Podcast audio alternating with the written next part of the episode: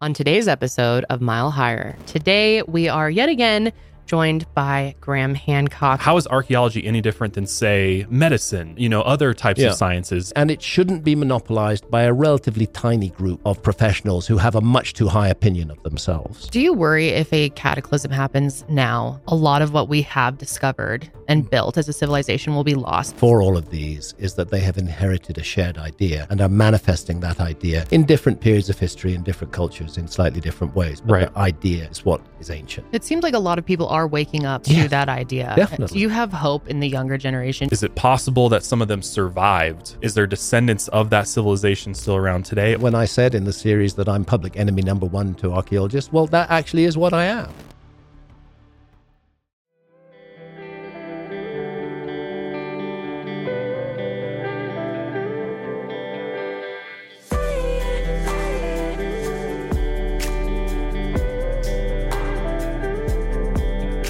Hey, what's up, everybody? Welcome back to Mile Higher Podcast, episode 258. And today we are yet again joined by Graham Hancock. If you didn't catch our last episode, we dove into a variety of topics just yes, now. we did indeed. But we're back again to talk about even more. Yes, I'm very excited for this episode because we're going to be diving into really your your forte, your specialty, and that is Yeah. This question of was there a lost advanced civilization that existed at the end of the ice age? And also, are we a species with amnesia? Are we missing a piece of human prehistory? Yeah. And this mystery has driven you for the past what 30 years or so. Yes, uh, it, it it really it really has since the since the late 1980s. In fact, since since about 1989, all my work was was journalism before that, and and my books. I did write books in that period, but they were either 70s, the 1970s, and the 1980s. They were some travel books and some current affairs uh, books. Uh, looking, for example, at at um, the Ethiopian famine in 1984. That book was called Ethiopia: The Challenge of Hunger. Uh, looking at uh, the corruption in the international aid business. I wrote a book called Lords of Poverty. Hmm. Subtitle was The Freewheeling Lifestyles, Power, Prestige, and Corruption of the Multi Billion Dollar Aid Business Wow.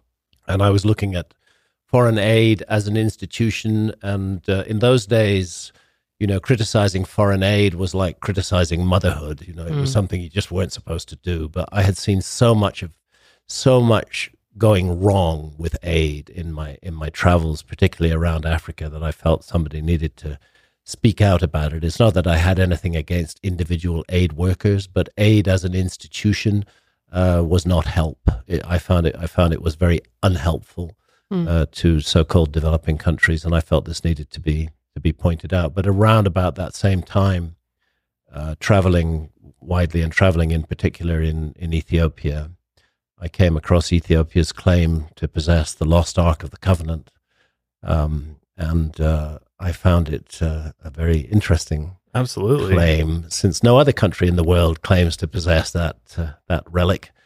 Um, and uh, I began to look into it, uh, look into it in in depth, uh, and that was what led me ultimately into this investigation into the possibility of a lost civilization of the of, of the Ice Age.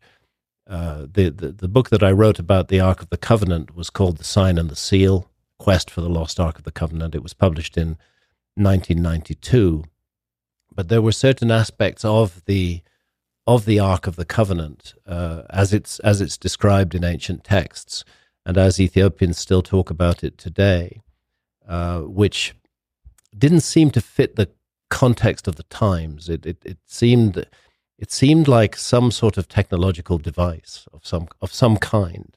Um, it's very carefully described in the Book of Exodus. Its dimensions are are given precisely. Uh, it's a wooden box, but it's lined outside and inside with gold, with with pure gold, and then supposedly the tablets of stone with the Ten Commandments are placed inside it. But it does all kinds of weird stuff. It it lifts its bearers up into the air. It's carried on carrying poles by a group of bearers.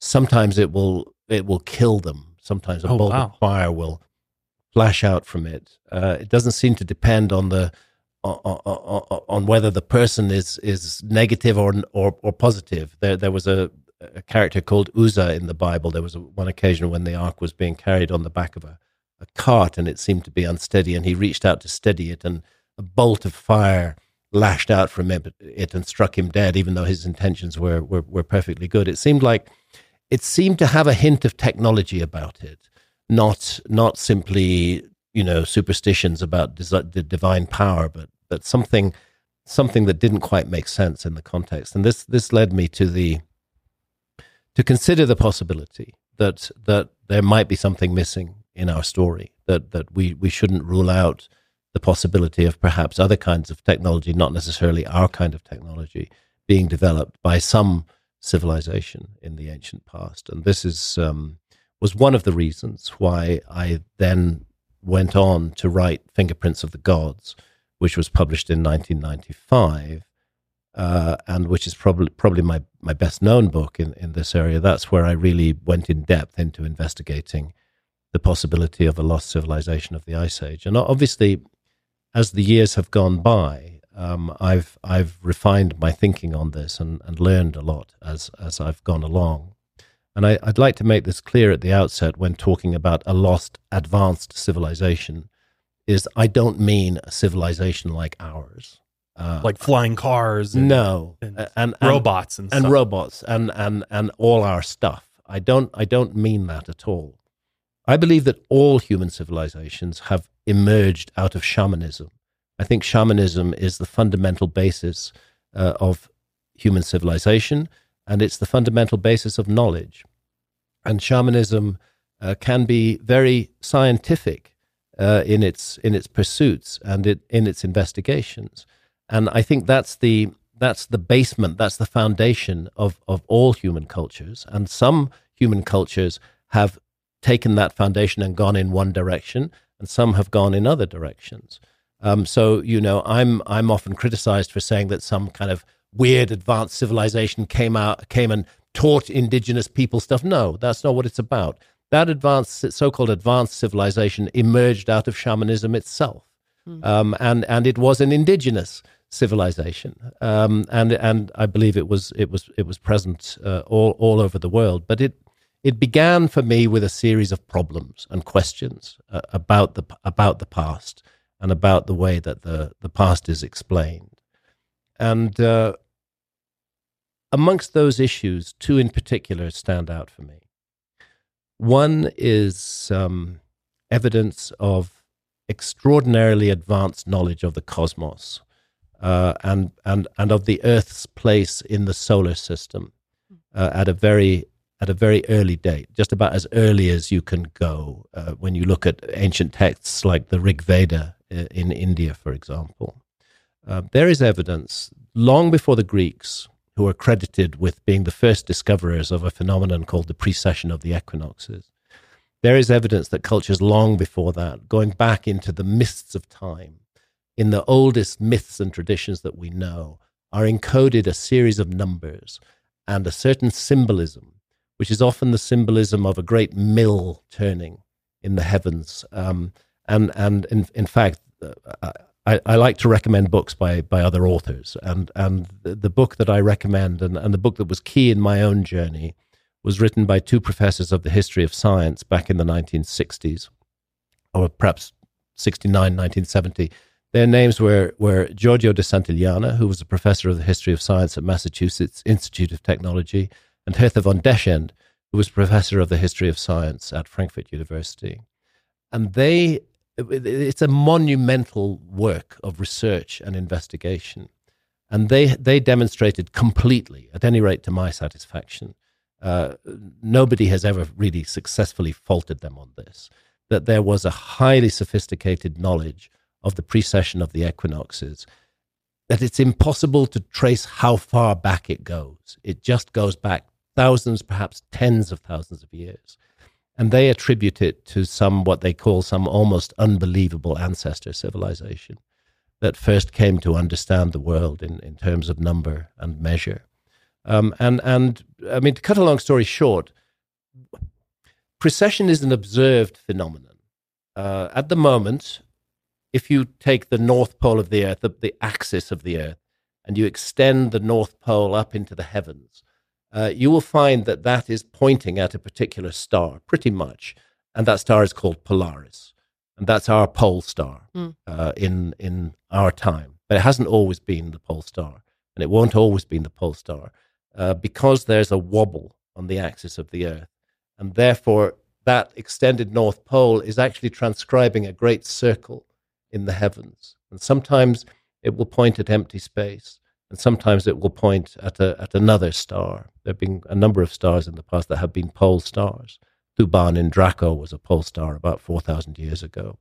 Um, at the same time, um, and this is where, where it uh, edges into what we now call astrology, um, there are the the twelve constellations of the of the zodiac, and uh, why are they recognized as such? Because because they are they are uh, the constellations against the background of which the sun rises, um, according to a very definite schedule. And the, the, the greatest interest in ancient times was what constellation houses the sun on the spring equinox. What constellation is rising behind the sun. The sun is seen to be in the grip of that constellation at dawn on the spring equinox. And in our time, that is the constellation of Pisces. And we live in the age of Pisces. Mm-hmm. Uh, within a lifetime or two, it will have shifted uh, into the constellation of Aquarius. And we do live in the dawning of the age of Aquarius at, at, at dawn on the spring equinox. Before Pisces, it was Aries. Before Aries, it was Taurus and uh, you can go back and back and back and back and back. And whether it's to do with the pole star or whether it's to do with the constellation that houses the sun at dawn on the spring equinox, these changes are all called, caused by that wobble on the axis of the Earth. It's our viewing platform from which we observe the stars. As it changes its orientation in the heavens, naturally the, the orientation and the rising times of particular stars will change. It's thought that the Greeks, perhaps as, as, as recently as, as less than 200 BC, you know, 2,200 years ago or so, were the discoverers of precession. Uh, but what uh, Santillana and von Dechend uh, absolutely demonstrated is that they were simply rediscovering or redeploying much older knowledge. Now it takes a long time to observe this. You have to be very precise to observe this. It unfolds at the rate of one degree every 72 years. The whole cycle takes 25,920 years to complete. Um, and, and to observe it precisely and predict it accurately and know exactly what's going on. And then to create a symbol for it, a great mill turning in the heavens, and to use that symbol and to combine it with numbers that are referenced in myths and traditions all around the world, they detected uh, the fingerprints of an ancient science in that, which had largely been forgotten, but the key elements of it were remembered through great storytelling, through myth, through traditions, mm-hmm. uh, and and and through the notion of world ages. Um, and and this uh, is definitely the work of something that we would need to recognize as a as a civilization with with scientific uh, focus. And that does that is a civilization that can and did arise out of shamanism. Shamans are very observant of the cosmos and of what is going on in the cosmos. Second thing is the existence of ancient maps, which show the world as it looked during the last ice age. We know pretty well how the world looked during the last ice age. And what is the big change? The big change is that during the ice age, uh, sea level was 400 feet lower than it is today. Uh, that means that huge amounts of land that were above water during the Ice Age are now underwater. Um, and, and therefore, it's odd to find maps which were drawn in the 14th, 15th, 16th century, but where the map makers tell us that they were using much older source maps that were falling apart, that they were trying to preserve the information in those maps, copied them onto their new maps, and lo and behold, they show the world as it looked during the last ice age. They show Antarctica uh, in maps uh, drawn in the 1500s based on older source maps when our civilization didn't even know Antarctica existed until 1820. But there it is in all its glory on these much more ancient maps. And then another problem uh, many of these maps, particularly the, the, the so called Portolanos, which are all copies of older source maps, but often incorporate new knowledge that was that was discovered at the time that the map makers were were working.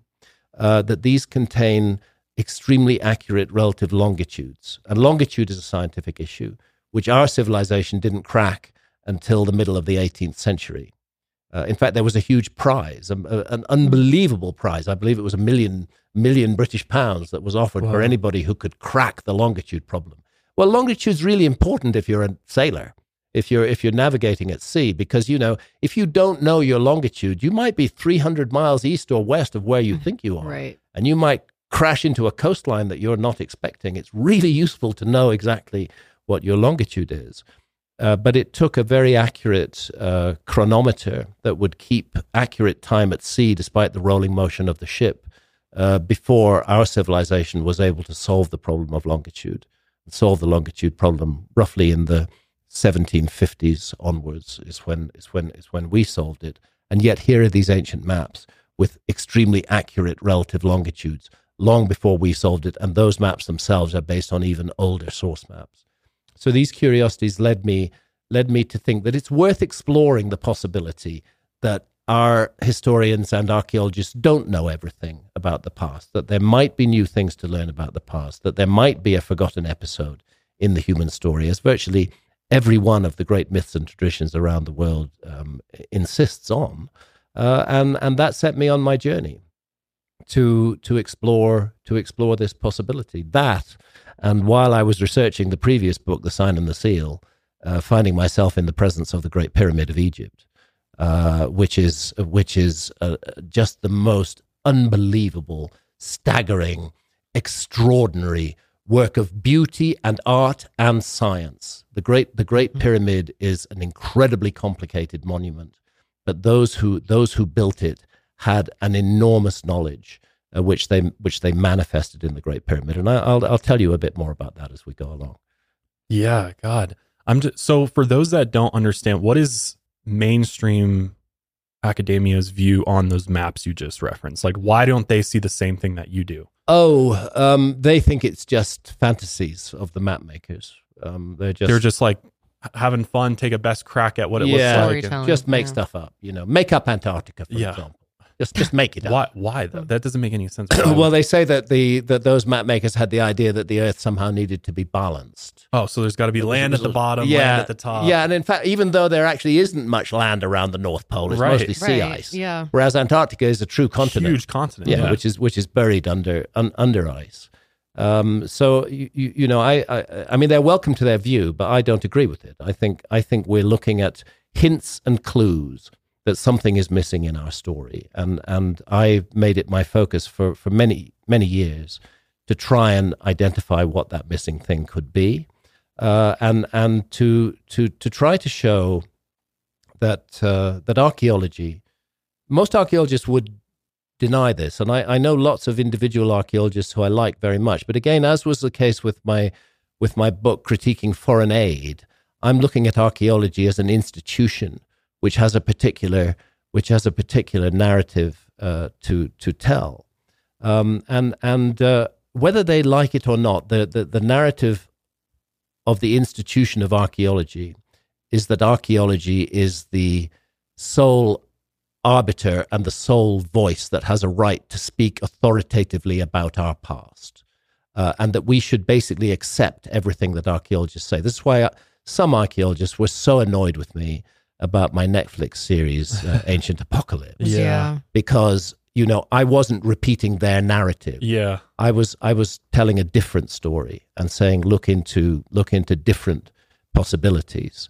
Um, and and um, I couldn't do anything that I do without the work that archaeologists have done, and I want to pay tribute to archaeologists for that. They do a lot of hard, gritty work, very very important work. But like any profession, any science that, that gets committed to a particular paradigm, it's very difficult to see outside the boundaries of that paradigm. So I was astonished, even though I kind of expected it. I was astonished when the Society for American Archaeologists, egged on by a couple of very furious archaeologists, one of whom has been stalking my work for, for 30 years.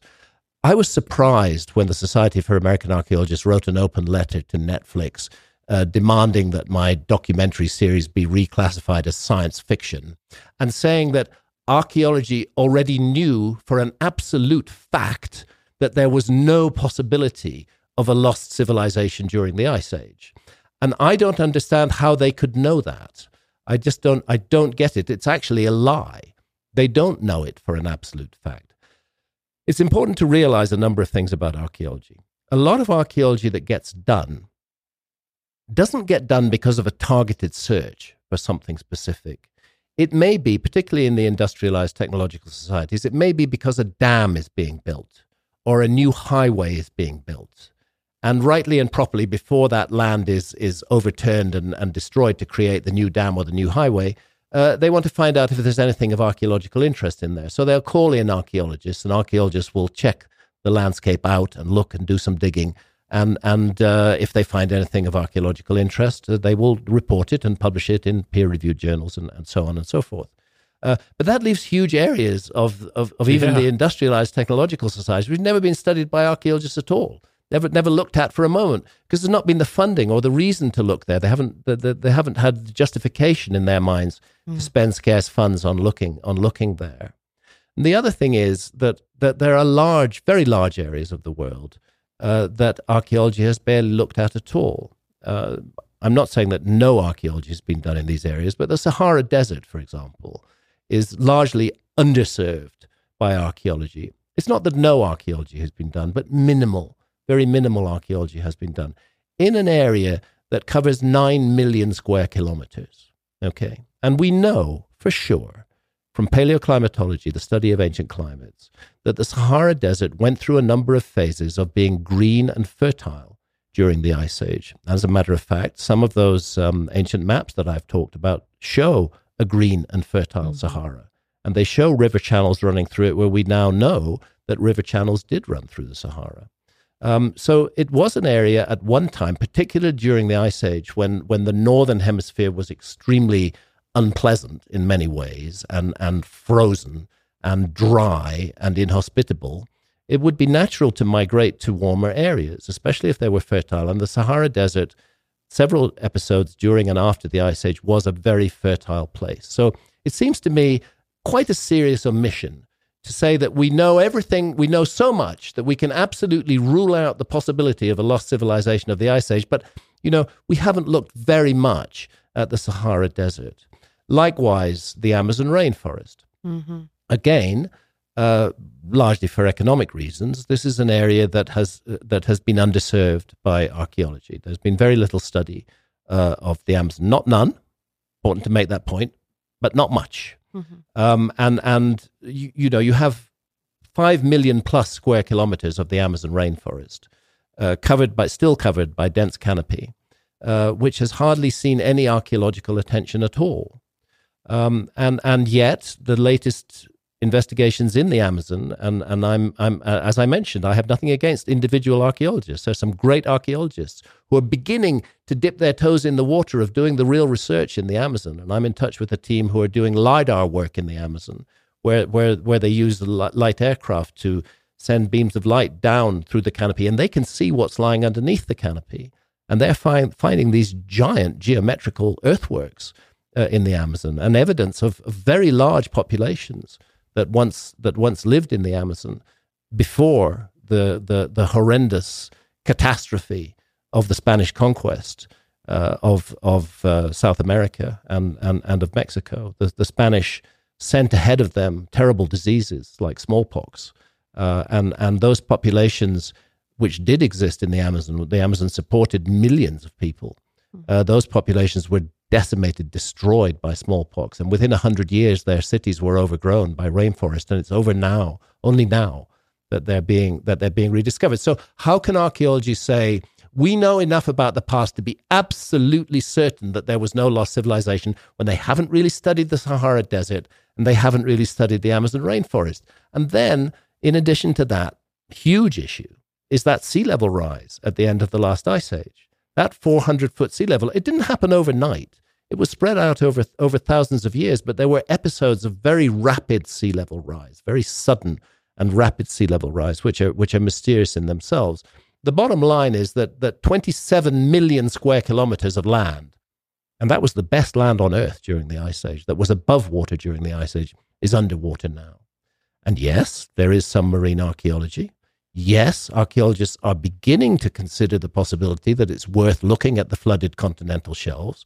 Some preliminary work has been done, but most marine archaeology has been about shipwrecks from the medieval period. They're looking for huh. shipwrecks because they don't believe that there's anything really that's going to change their view of the past. So their preconception of what might be found has has governed what they actually do. And again, of course, financial reasons. It's very expensive to to explore underwater. So there we have 9 million square kilometers in the Sahara Desert, 5 million plus square kilometers still left in the Amazon. It was bigger, 7 plus yeah. million square kilometers um, and, and, and, and 27 million square kilometers of the flooded continental shelves. And then we have the fact that the archaeology that has been done elsewhere has largely been in response to roads and dams and other big construction projects and not targeted searches. So they simply cannot say that they have enough evidence to rule out the possibility of a lost civilization.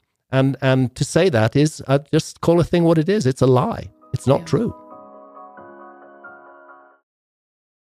Can we go back a little bit to the rainforest? Yeah. I really think it would be so interesting to our audience to hear mm-hmm. a little bit more about the possibility that there were these giant cities yeah. in the Amazon. Yeah. That they were as big as London, multiple yeah, of them. Absolutely. And how they kept all of these people fed was yeah. through this soil called terra, terra preta. Yeah. Yeah. Terra I found that Black fascinating. Earth. Can you explain that? One of the problems with hosting large populations in a rainforest right. is, is that is that rainforests are actually, despite their exuberance, are, are not particularly fertile soils. The the fertility of the soil is caused by the fall of leaves and the decaying of vegetation.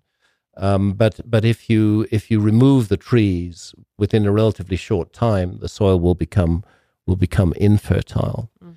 Um, terra preta, sometimes known as the black earth, is a man made soil. Human beings invented it.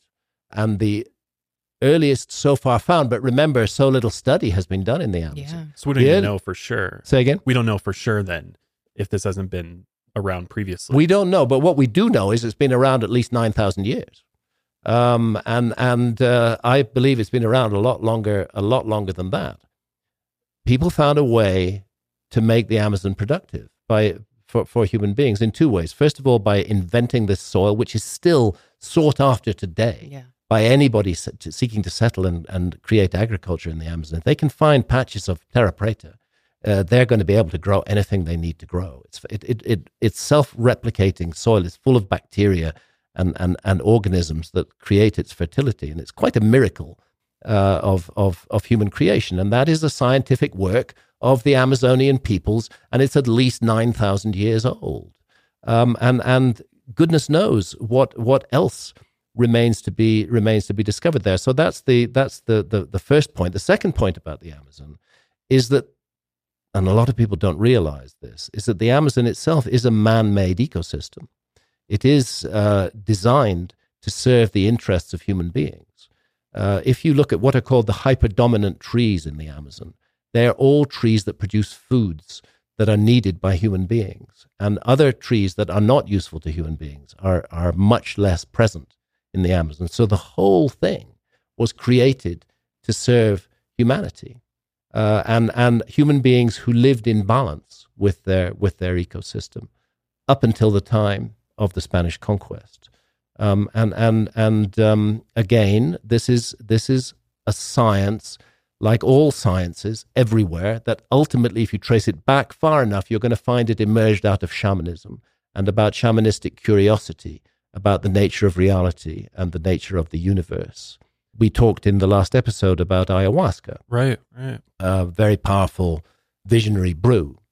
Um, ayahuasca is also a work of science that was the creation of the indigenous peoples of the Amazon, who I think we must recognize as a civilization mm-hmm. in every possible way. If not advanced, I mean, that uh, seems uh, pretty uh, advanced. I think we need to recognize them as an advanced civilization. We just need to redefine what we describe as advanced. Yeah, I think way. that's where people. you know, advanced lost. isn't necessarily motor cars and airplanes yeah. and, and plastic. There's lots of ways to be advanced, and and uh, in the case in the case of the Amazon, ayahuasca, highly effective visionary brew uh, is only is only possible. It's it's important to for, for, for, viewers to understand this that that, that dimethyltryptamine DMT, probably the most powerful psy- psychedelic known to science, um, is not normally orally accessible. Uh, that's why people smoke it or or, or, or vape it. Um, but what they found in the Amazon was a way to make it orally accessible. And that's because the, the, the leaves of the chacruna plant contain DMT, pure DMT, uh, but you can't have a trip if you consume or drink a tea made from those leaves because of an enzyme in the gut called monoamine oxidase, which switches off DMT on contact. So therefore, you need a monoamine oxidase inhibitor. Now, this is a scientific pursuit. Right. Yeah. You need a monoamine oxidase inhibitor in the brew, which is going to shut down that enzyme in the gut and allow the DMT to be absorbed orally. And that's what they found. That's what they discovered in the Amazon. God knows how Who long. knows ago. how long? That's thousands crazy. and thousands of years ago for sure. Wow. Thousands of years ago. And and it's an extraordinary achievement when you consider the the hundred thousand plus different species of plants and trees that exist in the Amazon. Um, to do that solely by trial and error, you know, to put together the most powerful hallucinogen known to science. I don't like that word. The most powerful psychedelic known to science. Yeah. to put it together with a monoamine oxidase inhibitor in, I have to admit, a foul tasting brew, um, and, and, and enable visions to take place, which in Amazonian society and indigenous society are seen as valuable information. We've been taught to trivialize visionary experiences and regard them as some kind of nonsense. Uh, but all those archaeologists who think that I attack indigenous indigenous societies in some way, which I never do, I have the highest respect for for, for indigenous cultures. Um, they're they're not recognizing the the science that that is present in those cultures, the advanced nature of the science. The discovery of ayahuasca uh, is an extraordinary achievement in itself, and then the the realization that ayahuasca has useful teachings to bring to us, which Western science dismisses entirely but which is fundamental to Amazonian civilization, is the second most important thing. So they they they create a brew, and that brew allows us to gain access to knowledge that would not otherwise be available to us. Sometimes quite practical knowledge. Shamans will will use the altered state of consciousness to identify where particular game animals that they wish to hunt uh, are to, are congregating. They will leave, but they they will leave their body Oh wow. go up into the astral and look down on this plane. And then they'll come back and report that's where you need to go to, to, to hunt. So it's used for practical purposes as well as, as well as for spiritual purposes. Um, so the question of the cities. Um, there was a Spanish traveler um, who, de Carvajal, who crossed the entire width of South America in the 1540s, Hmm. some years after the conquest of Peru had begun, and a little longer after the conquest of Mexico. He didn't do it as an exploration. It wasn't his intention to explore. He was with 20 other guys, and their intention was to go hunting for a day um, and to bring back uh, food for, for their, the rest of their team. They went off in a launch, a small boat on the Amazon River, and the Amazon wouldn't let them go back. Mm. It just carried them ever eastwards until after a year, they finally came out in the Atlantic Ocean. They started off on the Pacific side. and They came out in the Atlantic Ocean. And on the way, yes, uh, he reported seeing huge cities, sophisticated with advanced arts and crafts, um, highly populated. Within a hundred years, other Spaniards were in there exploring. They couldn't find the cities. So they said, oh, he must have made it all up. And that's what academia continued to say until the LIDAR work began to be done in the Amazon, which revealed that, in fact, those cities, those huge habitations, often joined by straight roadways that run for 100 kilometers or more from one settlement to the other, did exist in the Amazon. Why weren't they found 100 years after the Carvajal?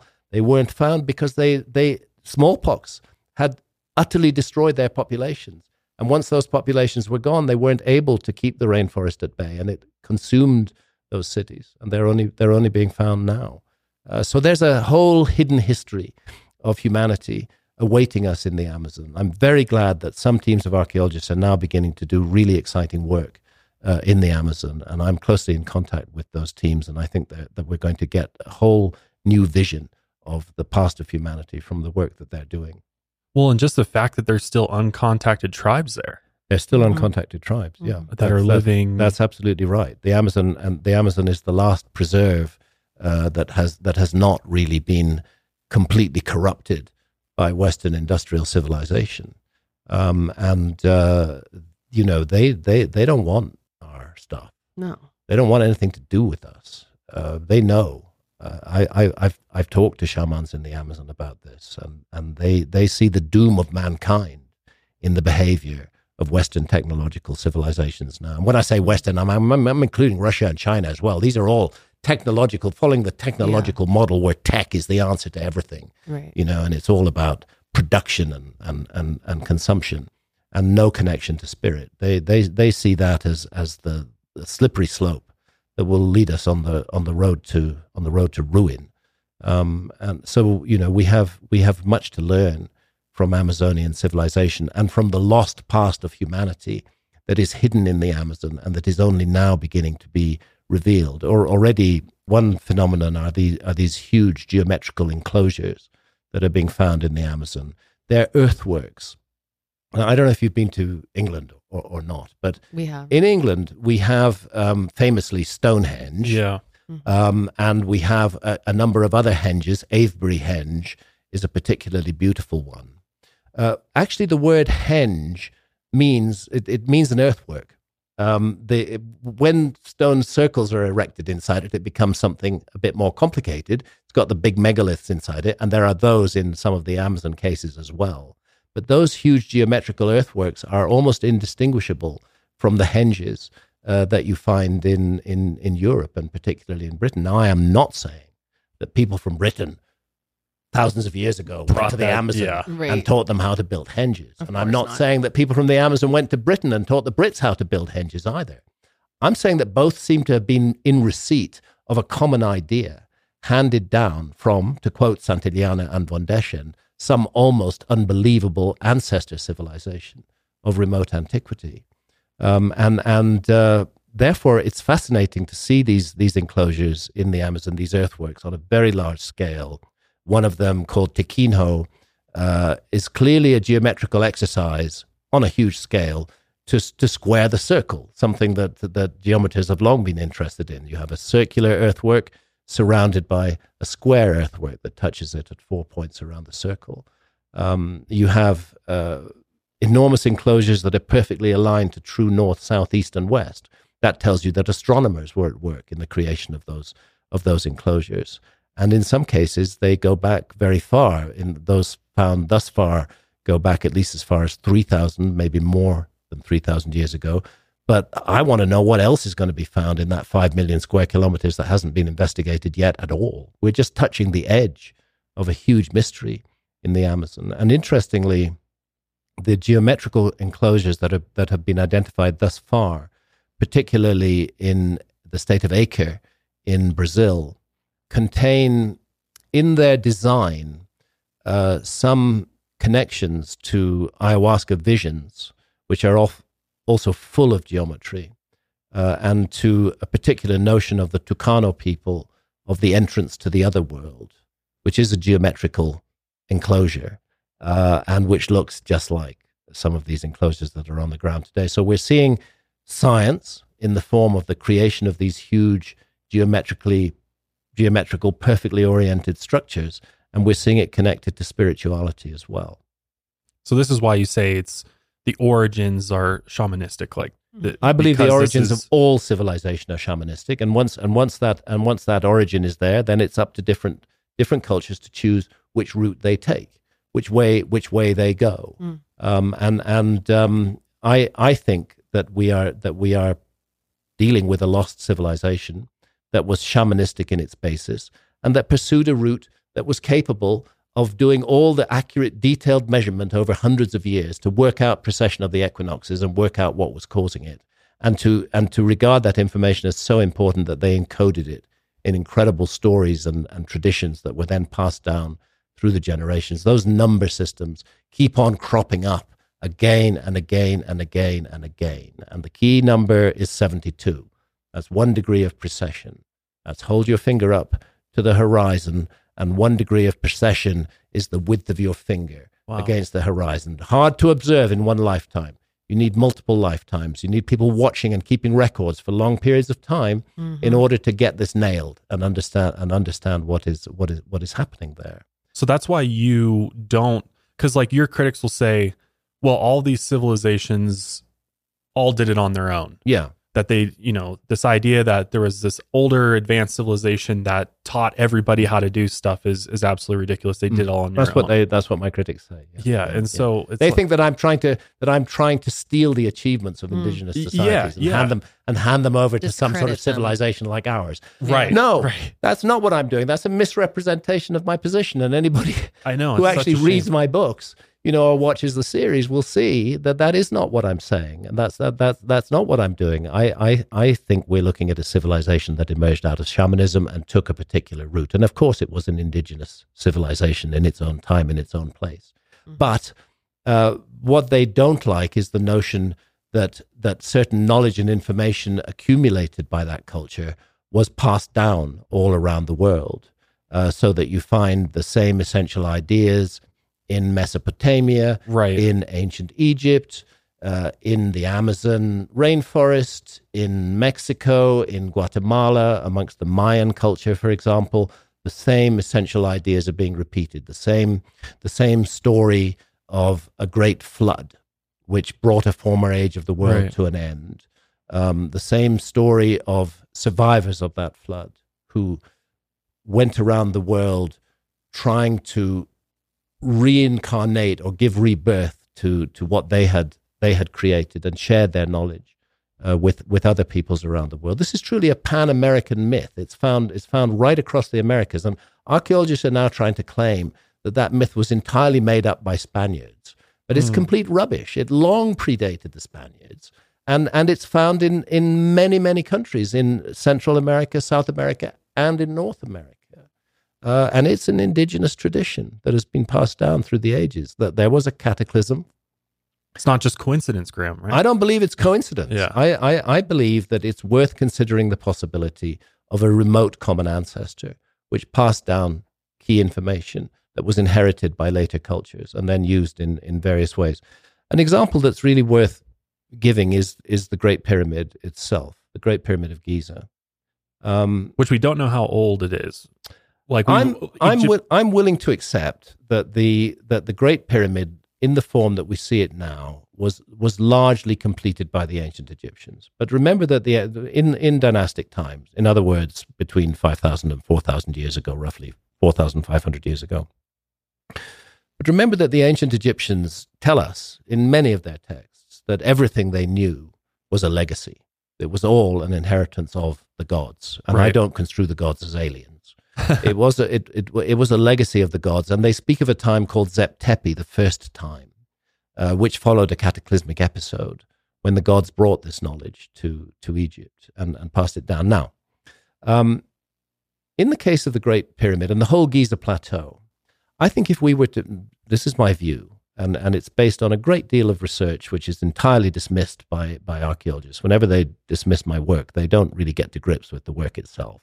They just, it, it's just a narrative they don't want to hear. Right. Uh, so, so they dismiss it. But if I were to, if I were to try to envisage the Giza Plateau 12 and a half thousand years ago, I think what we'd see is an enormous rock hewn statue of a lion facing due east, perfectly due east, where the sun rises on the spring equinox. Sun rises perfectly due east on in the northern hemisphere on the 21st of March. Uh, if you go to the summer solstice, it's rising far to the north of east. You go to the winter solstice, it's rising far to the south of east. But on the spring equinox, it's perfectly due east. So there's this huge lion statue with a massive leonine head and, and a lion's mane. And it's been created by carving it out of the bedrock and creating a trench around it. And it faces the rising sun at dawn on the spring equinox, as it still does today. But 12 and a half thousand years ago, the rising sun at dawn on the spring equinox was housed by the constellation of Leo, the Mm. constellation that we recognize and many cultures have recognized as a lion. So, as above, so below, this lion monument gazing at its celestial counterpart rising behind the sun at dawn on the on the spring equinox.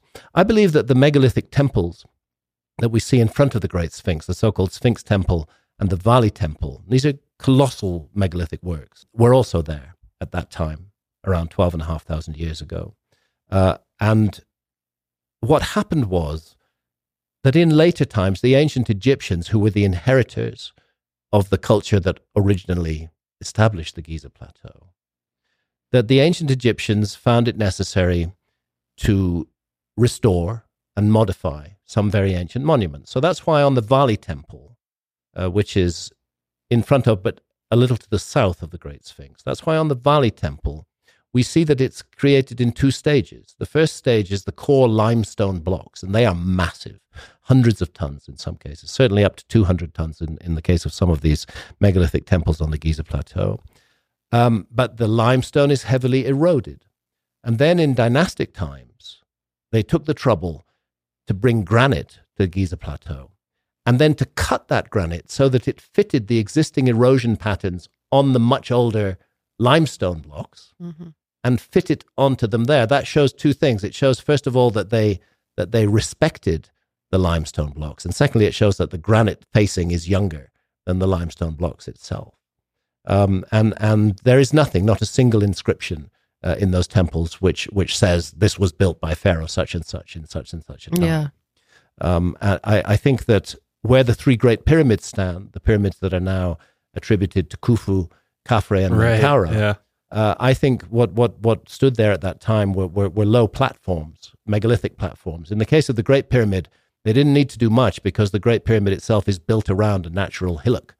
Um, and and uh, deep underneath it, 100 feet vertically beneath the base of the Great Pyramid, is a, is a chamber, subterranean chamber, hewn out of solid bedrock. I think that was the original sacred site on the Giza Plateau. And, and the Great Pyramid, uh, originally a platform, uh, was completed in the time of the ancient Egyptians using knowledge that was passed down from that much more ancient time. Now, why it operated in two phases like this, you know, in, in, in ancient cultures that, that took the heavens seriously and that understood the notion of world ages, 12,500 years ago was a very dramatic time on our planet. This was the 12,800 years ago was the onset of the Younger Dryas, which is a, a, a catastrophic climate episode uh, which is where, where, where the Earth has been emerging quite slowly and almost pleasantly from the ice age, and then suddenly goes back into a dramatic deep freeze. And weirdly, at the same time, there's a there's an almost instant sea level rise recorded, for example, in Bahamian corals, which can only exist at a certain depth beneath the surface of the sea. Um, that's odd because because this is a time when the world's climate has suddenly gone very cold, it was warming up and then it goes as cold as it was at the peak of the last ice age. You wouldn't expect to see sea level rise happening then. But the work of Cesare Emiliani has proved that sea level rise did occur then. Um, then you have about 1,200 years of true horror on this planet. That's the time that all the great megafauna of the ice age go extinct. We're all familiar with the saber-toothed tigers, the, mm-hmm. the woolly rhinos, the mammoths, the mastodons, the giant sloths. They were everywhere then, but they were all they all went extinct during the Younger Dryas. So clearly, this was a very bad time if it could wipe out just huge numbers of, of mm-hmm. animal species that were very successful species prior to that. There's evidence of a of a collapse in human populations at that time. It was a very bad time, and it may have been. I believe that's the time uh, where we lost track of an episode in our story, where we where we lost track of an earlier civilization that uh, not our civilization, not like us, we should never look for ourselves yeah. in the past, but a, but a civilization that was capable of exploring and navigating the earth, that understood the dimensions of the earth, uh, and, and that understood how the earth looked and was capable of creating accurate maps with accurate longitudes. Incorporated into the Great Pyramid uh, are the dimensions of our planet. Um, and again, yes, Egyptologists know that this is the case, but they regard it as a coincidence. It just happened by accident. Yeah. But uh, it's a point that I, I, I, I like to bring home. And, and, and this is that if you take the height of the Great Pyramid and multiply it by 43,200, you get the polar radius of the Earth. And if you take the base perimeter of the Great Pyramid, measure that, and multiply it by the same number, 43,200, you get the equatorial circumference of the Earth. So the key dimensions of our planet are encoded on a scale of 1 to 43,200 in the Great Pyramid. And to tell us that it's speaking to the Earth, it's also almost perfectly aligned to true north within 360ths of a single degree. Yeah. I mean, that is almost a tiny, tiny error on a monument that weighs six million tons and has a footprint of yeah. 13 acres, you know. Mm-hmm, mm-hmm. Um, so it's speaking to the earth and it encodes the dimensions of the earth. But archaeologists say, what's so special about 43,200? it's just random. You know? but no, I'm sorry, it's not random. It's 600 times 72. It's one of those numbers generated by the precession of the equinoxes. 43,200 is a number that occurs in many ancient texts and traditions, or 432,000 multiples of the same of the same number keep on coming up again and again and again. And that is a number system that is generated by a key motion of the earth itself. So, how clever can you get? Yeah. You have a gigantic monument which nobody understands how anybody could build it in the first right. place. You almost perfectly align it to true north. You then encode the dimensions of the earth in that monument, and the scale you used is the scale defined by a key motion yeah. of the earth itself. I mean, come on. Yeah. This cannot be an accident. It seems so obvious. We're we're looking at science here. Mm-hmm. We're looking we're looking at an ancient lost science that the ancient Egyptians were the inheritors of, as they themselves loudly and frequently proclaimed. It's just that archaeologists don't want them to say that. Yeah, it's interesting with the king, king lists in yeah. ancient Egypt. Uh, there are king lists all over the temples. For example, the temple of Seti I in Abydos, um, lists of kings and actually, Egyptologists use those king lists in formulating their chronology of ancient Egypt. And they're fine with the king list as long as they go back only to the first dynasty. But the problem is the king lists go back further. They go back more than 30,000 years into the past. And those archaeologists ignore and dismiss as myth and fantasy. And again, they claim they're the ones with respect for indigenous cultures. They're yeah. not respecting the indigenous culture of ancient Egypt with the knowledge that it manifested. They said our kings were not confined to the first dynasty onwards there were there were rulers went back thousands and tens of thousands of years before that. We should listen carefully to to all of these things.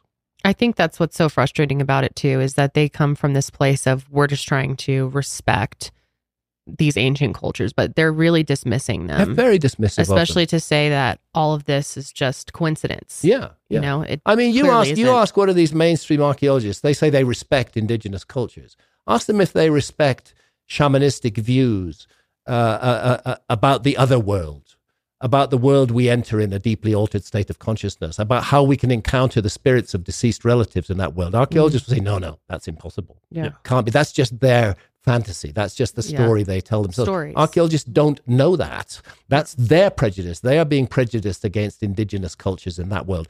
And they're subtly in their subconscious, they know they're doing that. Mm-hmm. And they're wearing their guilt at the way that they put down indigenous cultures and then they want to project it onto other people. Yes. That's the game. Exactly right. Play. I mean, it's just crazy. We've talked about, you know, alternative theories to how it was, how the pyramids were built. Yeah. And those out there in that field get all up in arms about it. Or, or if you say, it wasn't the ancient Egyptian people that mm. that built it, or you know didn't do it in this certain way, or they that, brought knowledge from somewhere else, or, yeah, right? You right. know, access something. Yeah, or that gets technology that they access. That gets everybody very upset. Yeah. The the reasons that that I would never seek to divorce the ancient Egyptians from the Great Pyramids are are there are several reasons actually, but uh, but but first and foremost I, I, have I have no doubt that the ancient Egyptians were involved in completing the Great Pyramids, and there's four reasons for that. And that is the shafts, the so-called air shafts that cut through the body of the Great Pyramid. Uh, they're very small. Um, they're about that wide and that high. There are two of them in the so-called King's Chamber, yeah. one on the north wall, one on the south wall. Mm-hmm. And they always exited on the outside of the pyramid, and that was known back into the into the 19th century you know, 19th century explorers could actually climb the Great Pyramid and roll a cannonball into one of those shafts, and it would end up in the King's Chamber. So right. obviously they were they were they were connected. The shafts in the so-called Queen's Chamber, and I use the word so-called because we actually don't know what these chambers were for. No no burial of any pharaoh was ever found inside the Great Pyramid. Um, the so-called Queen's Chamber, the shafts don't exit on the outside of the Great Pyramid, uh, and nor until 1872 were they visible within the Queen's Chamber itself. They'd been closed off with little with facing blocks. The, you you couldn't see that they were there. But but one researcher went around tapping on the walls. You thought there's shafts upstairs in the King's Chamber. Maybe there are here, and he found two hollow points, one on the north wall, one on the south wall. Broke them open, and lo and behold, there were the concealed shafts.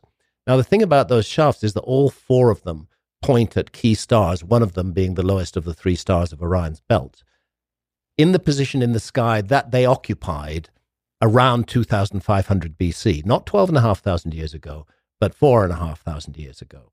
Uh, and, and that astronomical connection to the stars at that time says to me, we cannot divorce the ancient Egyptians from the Great Pyramid. Uh, but then there's a problem.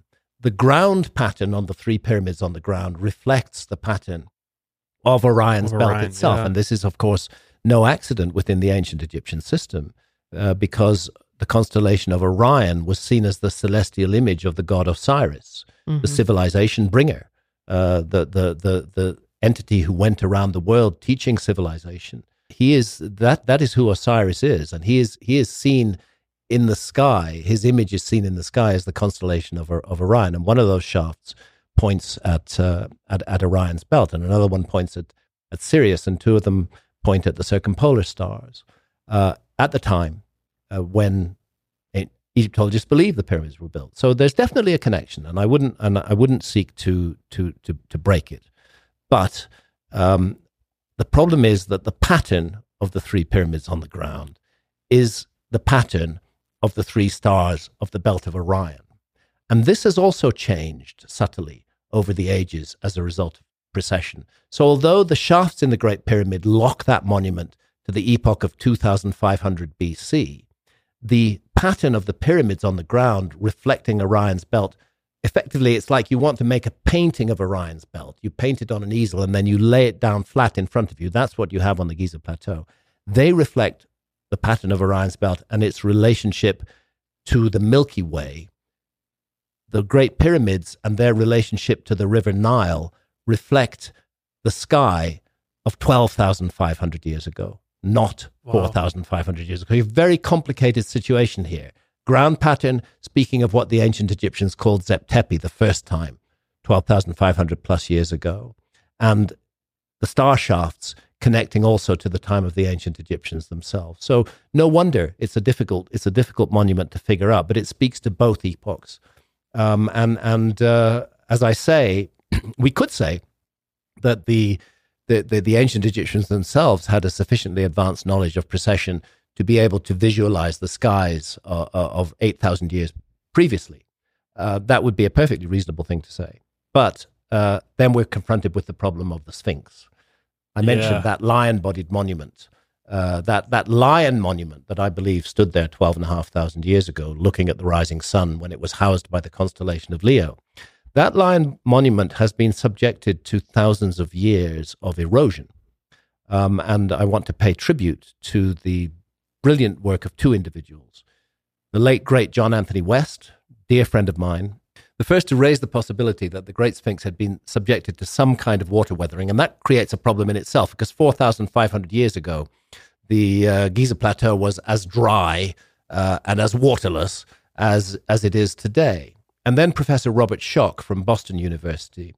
And kudos to Robert Schoch for putting his reputation as an established academic on the line and looking at the geology of that site and coming to the conclusion and publishing the conclusion uh, that the Great Sphinx was subjected to about 1,000 years of extremely heavy rainfall. Not a flood, but precipitation, rainfall coming from above selectively hollowing out the softer areas of rock and leaving the harder areas of rock in, in, in place. And it's that precipitation induced weathering that you see more in the trench around the Great Sphinx now than you see on the Sphinx itself, because the Sphinx has been constantly restored. This is one of the anomalies.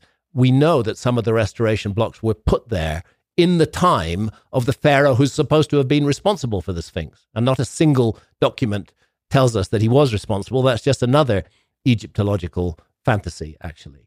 Um, the, the, the erosion patterns on the Great Sphinx, and thank you to Robert Schoch for the great work he's done on this, and, and the risks he took in publishing that work. Because every time you publish, you publish something out of line, you're taking a risk.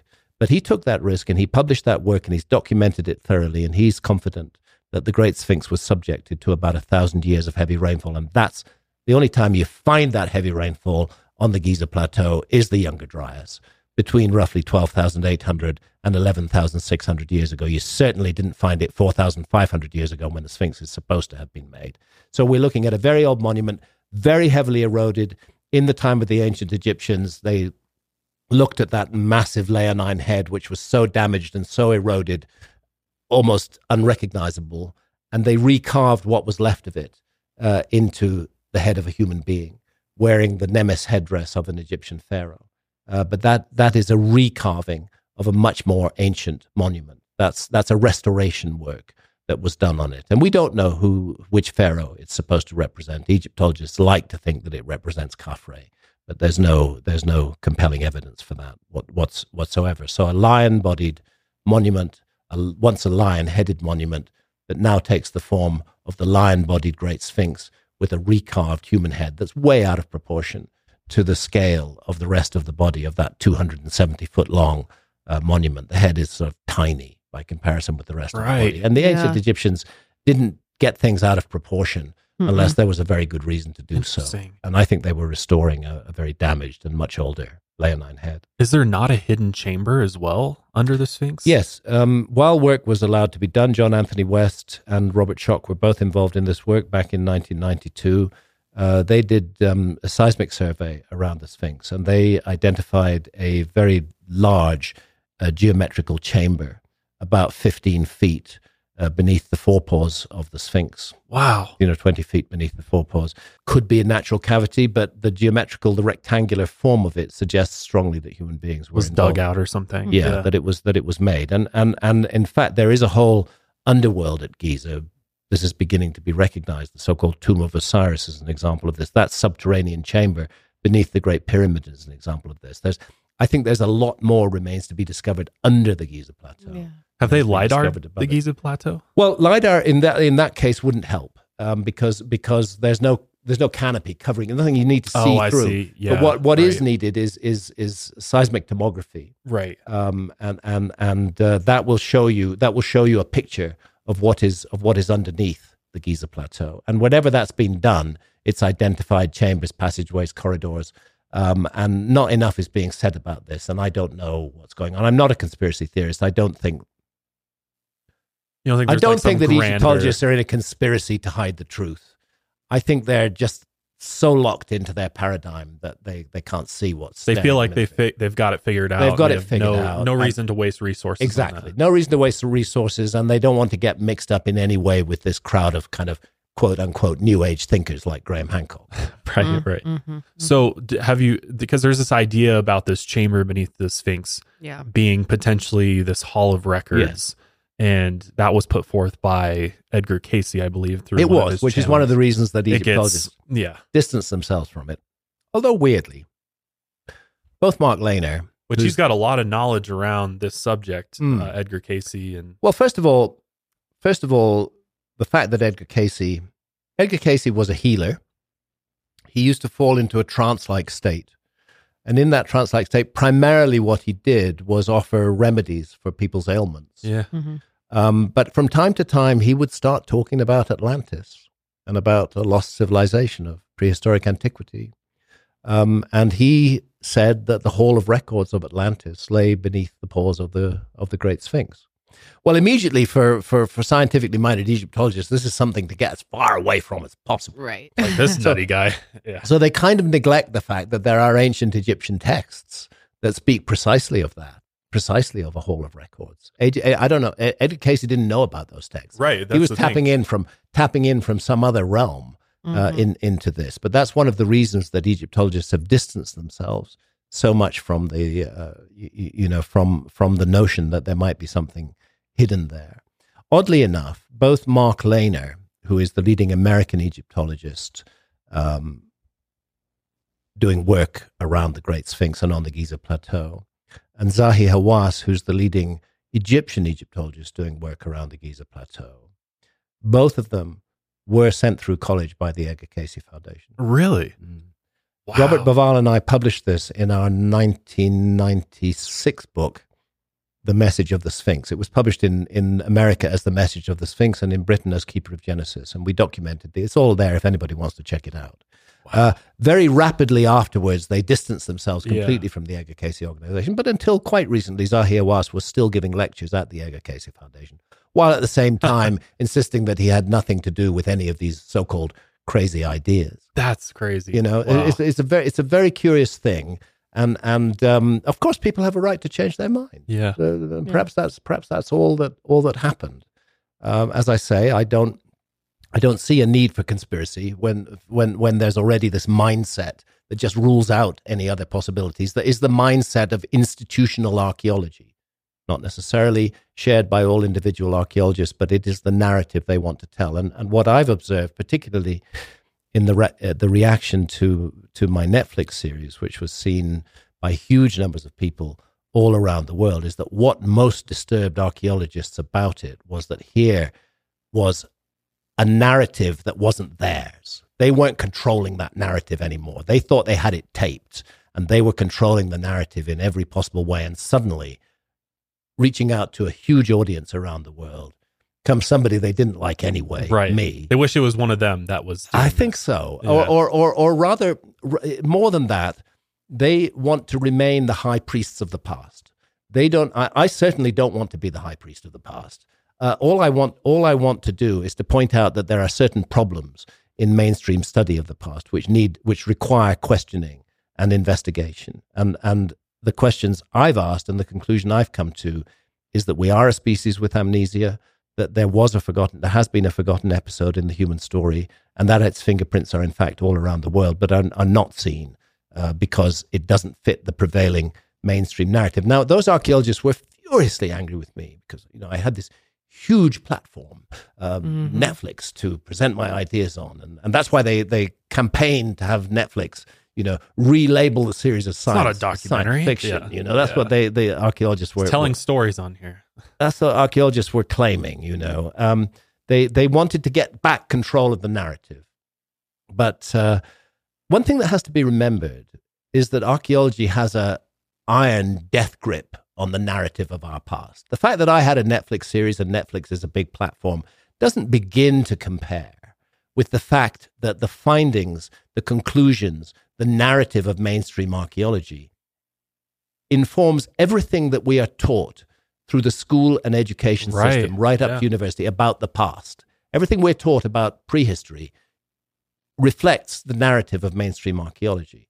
So, against that huge weight, and also most TV programs about whether it's about ancient Egypt or other, other prehistoric subjects, are again informed by the, archeolo- the institution of archaeology and reflect the narrative of archaeology. So just by dissenting from that and, and offering an alternative point of view, let's think about things a bit differently. Let's consider whether archaeology really does know everything it claims to know. That led to an enormous amount of fury and anger uh, projected projected against me. But what it also led to uh, was a worldwide conversation that many many people who hadn't been exposed to my work were exposed to my work, and uh, I want to make clear that, first of all, I couldn't do anything I do without the work that archaeologists have done, the groundwork that archaeologists have done. And secondly, I'm not alone. There are a number of other people working in this field. John Anthony West was one, Robert Schoch was another, Robert Bauval, huge, huge knowledge of, of archaeoastronomy. Um, John Major Jenkins dealing with the, with, with the Mayan calendar. Many others, uh, John Major Jenkins has sadly passed away. Uh, ma- many others are working in this field. I'm just one. I'm just one of a number of people who are bothered by problems in the past and are trying to find answers to that problems. And some people find think that the answer is is extraterrestrial visitors. I don't think that's the answer, but yeah. who knows? You know. Well, they have a whole show too. So yeah, they have a whole they have a whole show too. That's you know that's not my thing. But but um, I think what's right and proper uh, is to be mystified by the past and the things that aren't properly explained by by by the mainstream model. And I think that that model needs to be challenged. And this is how ultimately, in all of science, paradigms do eventually shift. There's a there, there's a great uh, a great book by Thomas Kuhn called the, the Structure of Scientific Revolutions, which which shows that that actually um, scientific disciplines get locked in a particular mindset, and they and it becomes dominant, and it's regarded. They forget that it's a whole load of opinion in that mindset, resting mm-hmm. on relatively flimsy facts. That's definitely mm. the case in archaeology. As I as I indicated earlier, I mean, you can't claim to know everything about the past when you haven't thoroughly archaeologized the Sahara, the Amazon rainforest, the flooded continental shelves, and most of the work that you do in other countries is in response to a dam or a road being built. You know, you can't you can't claim to to know about that. And in, and just to be clear for those that maybe haven't watched Ancient Apocalypse yet, yeah, you are really I mean, you're a journalist, you're an investigative journalist, you don't claim to be a scientist, you don't claim no. to be an archaeologist. And you're what you're really doing is you're you're out there gathering puzzle yeah. pieces and trying to put a puzzle yeah. together and that's that's like and then share what you're finding yeah. in the process encouraging people to think twice that's what I, that's what i that's what i hope to do and and and i've never insisted that i'm right yeah you're yeah. like rewrite the history but you you propose that yeah. maybe we don't have it right but you're not saying this is the no, right way absolutely, absolutely not i'm not i'm not insisting on anything the only thing i'm insisting on is that there are unexplained issues in our past right which are presently not explained by the system that teaches us about the past which is archaeology um, and and those those unexplained mysteries need to be investigated. And I've tried to investigate it. I've come to my own conclusions about them, but I don't insist that I'm right. I certainly don't insist that I'm hundred percent right about anything. Um, but I've I've involved myself in an inquiry which has now gone on for more than thirty years. I've put my life on the line again and again. Not only me, but also my wife Santha.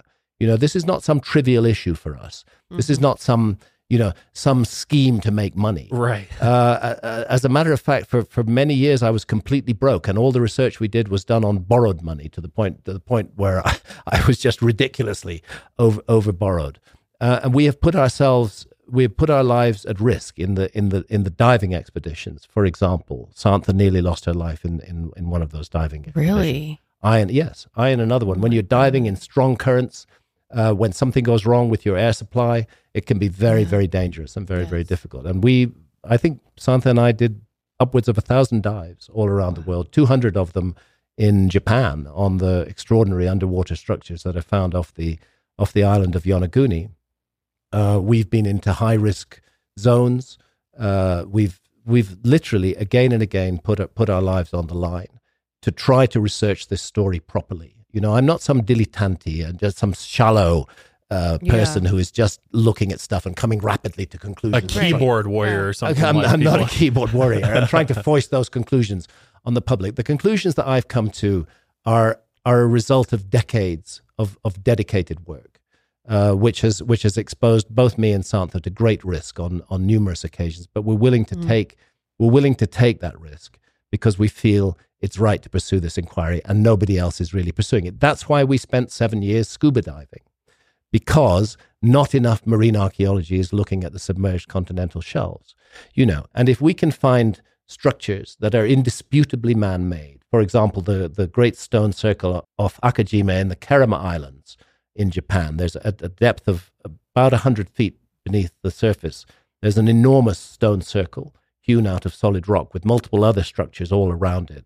And even the most skeptical geologist who I took there could not claim that that was a work of nature. That was made by human beings. And therefore, it was made about 12,000 years ago, judging from the depth of submergence, which turns out to be around the time that Göbekli Tepe was built in, mm. built in Turkey. You know, that's why, that's why we did that work. We dived in Micronesia, we dived in the Mediterranean, we dived extensively in India. There's a tradition of a lost city called Dwarka up in the northwest of India. We dived there with the National Institute of Oceanography. Um, and there, and indeed, there are enormous structures underwater at Dwarka. Um, and and there's the uh, the tradition of Kumari Kandam in South India. Uh, the it's the it's the Indian Atlantis, if you like. Uh, there's a tradition that India was much extended much further to the south than it does today that the island of Sri Lanka was joined to mainland India, uh, and that this extensive land was the host to a high civilization that uh, that had academies and studies, studied the world, studied the studied the universe, but it was destroyed in a great flood. Well, it turns out that that's exactly true. Sri Lanka was joined to South India during the Ice Age when sea level was 400 feet longer. The Maldive Islands were much bigger than the tiny archipelago that they, that they are today. Uh, it makes complete sense. And we went diving in that area. My wife, Santha, uh, speaks Tamil as her first language. And, and Tamil is the language of South India. So we, we were able, through Santha, to talk fluently uh, with local fishermen and local divers off the coast of southeast, uh, southeast India. And at Mahabalipuram, they told us there's a city underwater here. Um, and uh, we said, How do you know that? And, and, and, and they said, Well, it's actually annoying. We keep catching our nets on it. Uh, you know, we'll cast our nets to catch fish and they'll get stuck on a structure underwater. And then we have to send down a diver to free the net. Sometimes those divers die. Oh, wow. Um, and and um, we, would like something done about it. And we, and we said, you know, would you would you take us to the to the site and, and show us? And eventually, that's what happened. We we we went out there and we did multiple dives, and true enough, down to depths of 27 meters. Again, you're looking at about 12, 11,000 years ago. They were last above water. There are enormous, un, indubitably man-made structures. We had some Indian archaeologists diving with us there, and they didn't dispute that. These are absolutely man-made structures. And it was those archaeologists themselves from the National Institute of Oceanography who took us to Poompuhar uh, where we again dived on a, an enormous man-made structure at about 27 meters. So there, if if we can if we can find this with our with our limited resources, uh, taking the risks that we took, talking to local fishermen and divers, working with local archaeologists when we could, if we can if we can find this, then what could be found if a concerted effort were made worldwide to explore the flooded continental shelves? Uh, and I think that what would be find, found is not only evidence of hunter gatherer cultures, which certainly will be found there, but evidence of cultures that we would recognize as a high civilization. Wow. Wow. So I get what's the right term for mainstream archaeology? Just, well, archaeologists themselves say there's no such thing as mainstream archaeology. Yeah, there's only archaeology. Like yeah, there's like, only archaeology. like, uh, and right there, and, and right yeah. there, you have you have the notion that no dispute will be accepted. Right, right. You know, there's this there's this narrative. There's no this is archaeology. There's no alternative. Mm-hmm. There's only archaeology, and any alternative is pseudoscience. That's why they label me as a pseudoscientist or a pseudo archaeologist, because that's a very lazy, very easy way to turn people off my work without yeah. really getting to grips with the work at all in, in any way. Just call the guy a pseudo archaeologist. Yeah. You know, when, the word pseudo means false, you know, so yeah. false archaeologist. How can I be a false archaeologist? I, I don't claim to be an archaeologist. I don't yeah. want to be an archaeologist. Right. I want to be me doing what I do, um, which is which is fundamentally a work of investigative journalism. That's mm-hmm. that's that's what I do. Um, but it's a very useful label to yeah. attach to an opponent, yep. uh, just as labeling me as a racist or a white supremacist uh, or a misogynist. They, amazingly, the Society for American Archaeologists used all of these labels in connection with with my Netflix series. They said that it promotes racism, uh, white supremacism, um, misogynism, and anti-Semitism. It's absurd. None of those issues are what? raised no. in the series at all no, in any way. Race is not. It, that makes no sense. Yeah, but, but but but when you understand that a propaganda war is going on and that the objective of those archaeologists was to destroy by any means, fair or foul, mm-hmm. an alternative narrative. Yeah. Then it begins to make sense. They thought if they could just apply those labels enough times, mm-hmm. they would be repeated in enough sources that people would begin to believe that that was the case and wouldn't feel they needed to look at my work. Yeah. Someone comes across your Netflix series or one of your books, looks you up. The first thing they go to is Wikipedia, pseudoscientist. Yeah. yeah. Wikipedia. All right. Well, that's not gonna, exactly. You know, Why bother with this guy? Right, He's a pseudoscientist. Right. It's such a shame. And and they and and what they're not aware of um, is that uh, precisely the same small group of angry, furious, envious archaeologists mm-hmm. Uh, who launched the attack against my Netflix series and who've been and who've been attacking me in the case of John Hoopes from the University of Kansas for more than thirty years uh, precisely that same group of ar- archaeologists are the moderators on my Wikipedia page. Of course yeah. they are. You know, and they will not allow anybody to edit my page. They control mm-hmm. it completely. So let's forget about the idea that Wikipedia is a balanced, objective source. Oh, absolutely not. When when it cannot be a balanced, objective source if the person being described in that Wikipedia entry is being described by a group of self-declared enemies yeah. of that person. Yep. It can't Makes be. no and, sense. and I don't, you know, I don't know about other issues than other people, but I know from my own experience of Wikipedia that Wikipedia's entries on me are dishonest. And I suspect that that's true of many of the entries in Mm-hmm. Oh, Wikipedia. I think Wikipedia is a source of disinformation rather than information, but it's the first port of call. For many people, they've heard something new, they want to find about it. The- If you search Graham Hancock, the first hit you'll Yeah. get is Wikipedia. Yep. It's right there. It's right. Yeah. It's right there, and and many people are still under the mistaken illusion that Wikipedia is objective, Mm-hmm. whereas in fact it has an agenda. Uh, it certainly does on, on on a number of issues, and my issue is one of those issues. I think it's because people associate it with encyclopedia. They think it's just factual. yeah, they, don't think it's just understand it. factual, and and that there's no bias, you know, and that that, that rigorous pro- pr- processes Mm-hmm. Right. are followed in order to Yeah. to create What the authority statement. is this? That and and and it? and and it's just it's just not. It's uh, purely ideological uh, Yeah. in, in in in my in my case. So I would ask people who've been exposed to this uh, propaganda that's been directed against me and my work actually take a look at the work itself. Yeah. Make You know, don't be driven away from it. And and and and in addition to the to the Netflix series and uh, and other television I've done, look at the books. You know, because in a in a television series, you, You can only do say so much, You can too. only say so much Right, in episodes right. that are half an hour long. Yeah. Um, and and um, in a book, you can devote hundreds and hundreds of pages Right. to an There's issue. no and can, and you, there's no limit, and you can underwrite it with footnotes that go on and give you all- give all the sources in in detail. Mm-hmm. And in the in the critiques of me and my work, I've noticed that the archaeologists steer away from my more recent books because I've learned as I've gone along. When I when I wrote Fingerprints of the Gods in 1995, I was less rigorous than I am today uh, because I hadn't learned the lesson yet Mm-hmm. that everything I mm-hmm. do is going to be exposed to very harsh criticism. Um, and the lesson that I learned is that I need to really reinforce my arguments, and I need to mm-hmm. I need to make sure that when I rely upon a source, that that source is reliable. We've so learned in- that lesson in- too. sorry, We've learned that lesson too yeah, over the yeah. years. it's important Yeah. to, to to rely on reliable sources. it is. So, you know, in more recent books like Magicians of the Gods, which was published in 2015, and America Before, which was published in 2019, um, I have been very, very, very careful. And indeed, in Underworld, that was published in 2002, I've been very, very careful about documenting my sources and relying on sources that could not be easily dismissed. But all of this is just ignored by, by archaeologists. Actually, one of those one of those archaeologists behind the Society for American Archaeologists attack on on my Netflix series, um, who accused me of being racist. Racist said, but ha- effectively what he said was Hancock was very clever in not mentioning race in his series, but we all know he's a racist anyway. You know?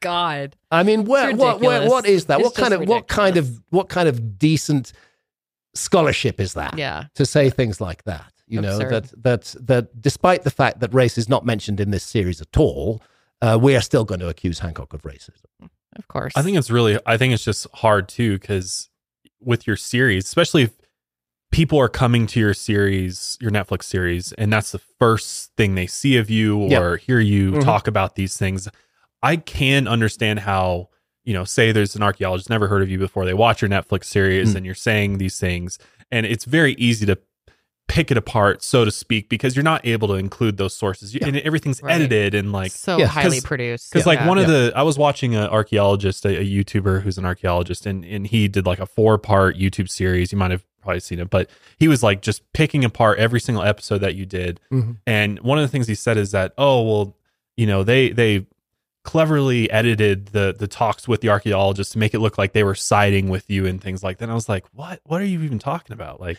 You know, um, Netflix are very professional. Mhm. Um, they don't make their own shows. The shows are commissioned from independent production companies. The independent production company that made my series is ITN Productions in the UK. That's Independent Television News Pr- Productions. They triple fact checked every fact that was stated Yeah. in that in that series, and Netflix absolutely insist upon that.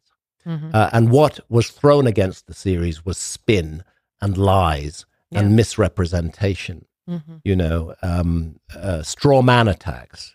Hancock says this, Hancock does that. The series was edited in this or that or such and such a way.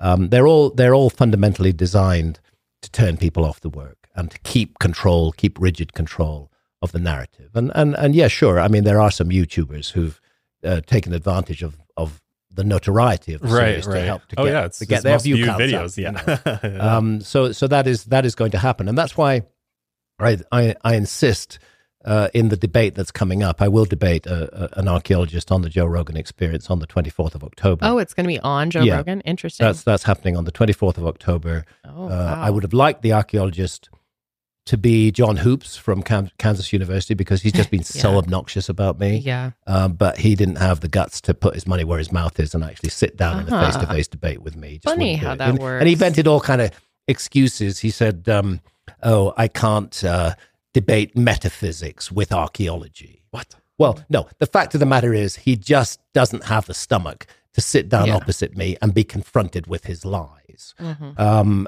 it's as simple as that. I, I mean, I'll, I'll I'll state it plainly: the man is a coward. This is cowardice. Um, in the case of Flint Dibble, who's taken over, he's going to debate me. Um, he's an American archaeologist who presently teaches in the in, in the UK, and and he's also been very vituperative in his in his critiques of me. Um, but that's exactly what I want. I want I want to debate uh, a, a, an absolutely rooted and grounded mainstream archaeologist who is teaching at a major university and and therefore who is responsible for the institution of archaeology as a whole. I don't want to debate some sort of recent teenage newbie who's who's Right. doing a YouTube channel. I want it. I, I I want the debate to be with Yeah. a thoroughly respected figure within the field of archaeology because that way the debate will be a historic moment Right. Yeah. and and what I say and what that person says will stand for a great deal more than just our immediate encounter. It it it really is the first time this has ever this has ever happened. Yeah. So I'm grateful to Flint Dibble for for being willing to do this debate, and uh, I very much look forward to it. What's his Me too. argument against you? Like if like from a aerial view. Oh, Hancock's work uh, supports racism and white supremacy. Oh, supremacy. so he's on that train. He's on that trail as Oh, well. wow. Hancock's declared war on archaeologists. Well, no, actually, You work 30 with years them. ago archaeology declared war on me Yeah. the institution of archaeology and and um, uh, I, I see what i'm doing as self-defense you know. When when when i said in the series that i'm public enemy number one to archaeologists well that actually is what i am. Um, and and uh, it, it's it's worth making that that clear. There's been I, I've not seen from Flint Dibble any any you know detailed specific critiques of things that I've said, and there's been a lot of I'm going to I'm to reserve quite a lot of what I have to say for the debate Yeah. itself because I have chapter and verse on this, and there has been there has been some very egregious misrepresentation of me and what I said and what was said in the series. They misrepresent it and they attack it and they say, "Oh, we've got this evidence that proves that was right." If you actually get into that evidence, you find it doesn't prove uh, that what we said was wrong at all. Uh, but it sounds good, you know, Yeah. if they say, "Oh, we evidence proves that this was not the case." So it's a- I, I'm not going to go into the details because I want to keep my ammunition Yes. for the uh, for sure. Understandable. debate. Yeah. For sure. yeah. So just to just to conclude on this issue of a debate, uh, John Hoopes from Kansas University, who is one of my major critics, didn't have the grit to sit down face to face and debate me on the Joe Rogan experience. Uh, Flint Dibble has agreed to debate me on the Joe Rogan experience, and he's also a highly credentialed archaeologist involved in ongoing digs in Greece and uh, teaching at a major at a major university. I don't think Flint Dibble is going to weasel out of the debate uh, in the way that John Hoopes did. I think Flint, Flint Dibble has enough character to see it through. But in the event, for one reason or another, that he does pull out of the debate, I'm prepared to debate somebody else, but that somebody else must be, I'm going to use the word mainstream, must be an established mainstream archaeologist. He must be teaching at a major university. He must have been involved in extensive archaeological digs. And he must be willing to take the risk of putting his whole career and the whole institution of archaeology on the line in front of an audience of tens of millions of people. I will not debate some wannabe who's got a YouTube channel. Uh, that is not enough. I, that is that. That is a waste of my time and my energy. This debate has to be at a high level, and I want archaeology to throw at me the highest level they possibly can. Uh, and right now, because most archaeologists haven't wanted to debate at all, right now that highest level is Flint Dibble. And I hope, Flint, if you're listening to this, I hope that you will be there and debate me on the Joe Rogan experience on the 24th of October. Um, if you can't be there, I hope you will find another colleague who is equally well qualified as you, who can respectably stand up and represent the institution of archaeology. And then we will have a worthwhile debate. Well, if they're so confident, why wouldn't they debate you? I know, yes, it's true. Well, well, well, yes. There's that that feeling that you know we don't want to give Graham Hancock a platform. You know. Oh, I think that's a convenient excuse. I think it's well, a you already convenient have the platform, so Yeah. they need the platform. Yes. Honestly, Yeah. in the in this case, yeah, yeah, yeah. So, the, so this is my view. I think it's I think it's very important to have a debate about this.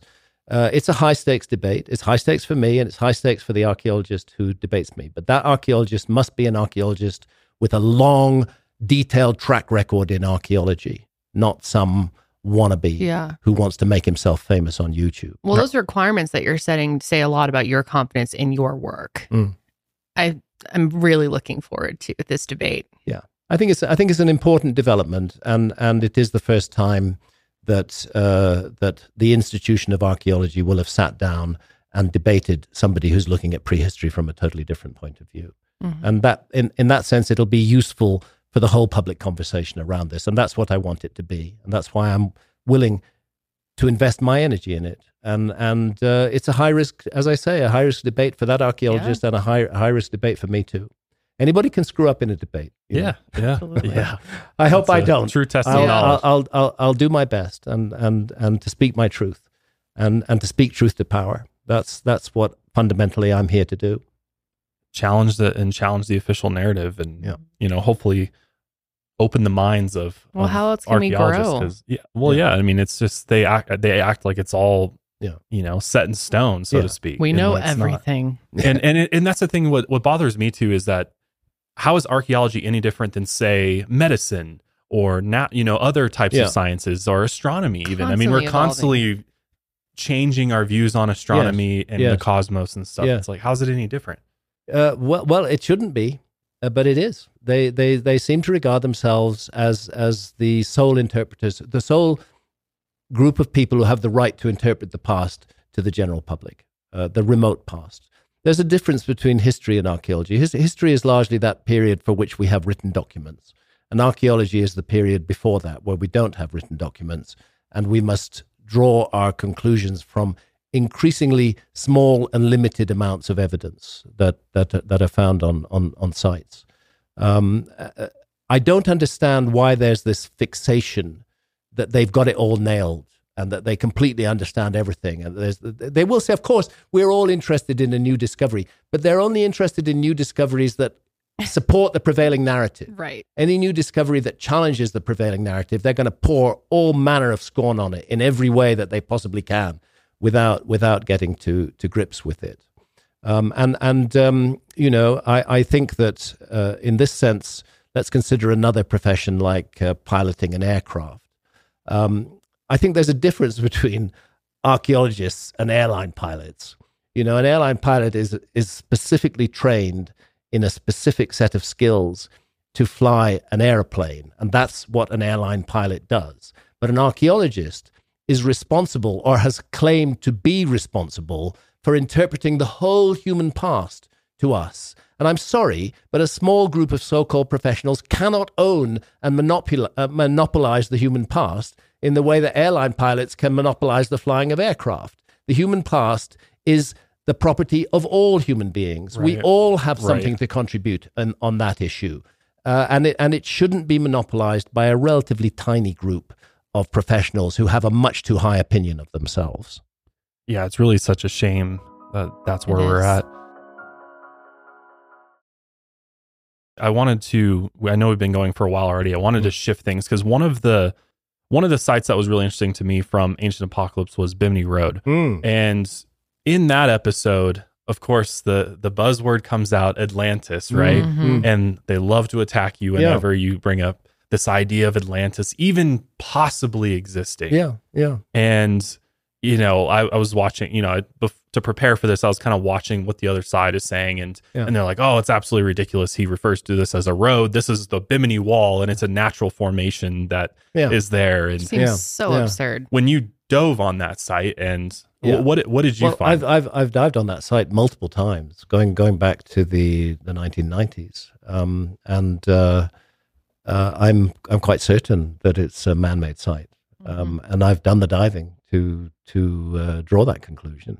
I spent a lot of time underwater on the on the so-called Bimini Road, um, and uh, it is beach rock, but it's been be- it's beach rock that has been shaped and molded by human beings, that has been leveled by placing blocks underneath blocks in a way that couldn't happen naturally. yeah, that was wild to see Yeah. the blocks Yeah. holding up Yeah. those Yeah. large. I was like, exactly. There's no way in nature e- that's e- happening like Exactly. that. It's it's not as easily dismissed as they would as they would like it to be, and the whole Atlantis issue. Again, I've inevitably I've I've taken a look at the kind of attacks that have taken place around my my references to Atlantis.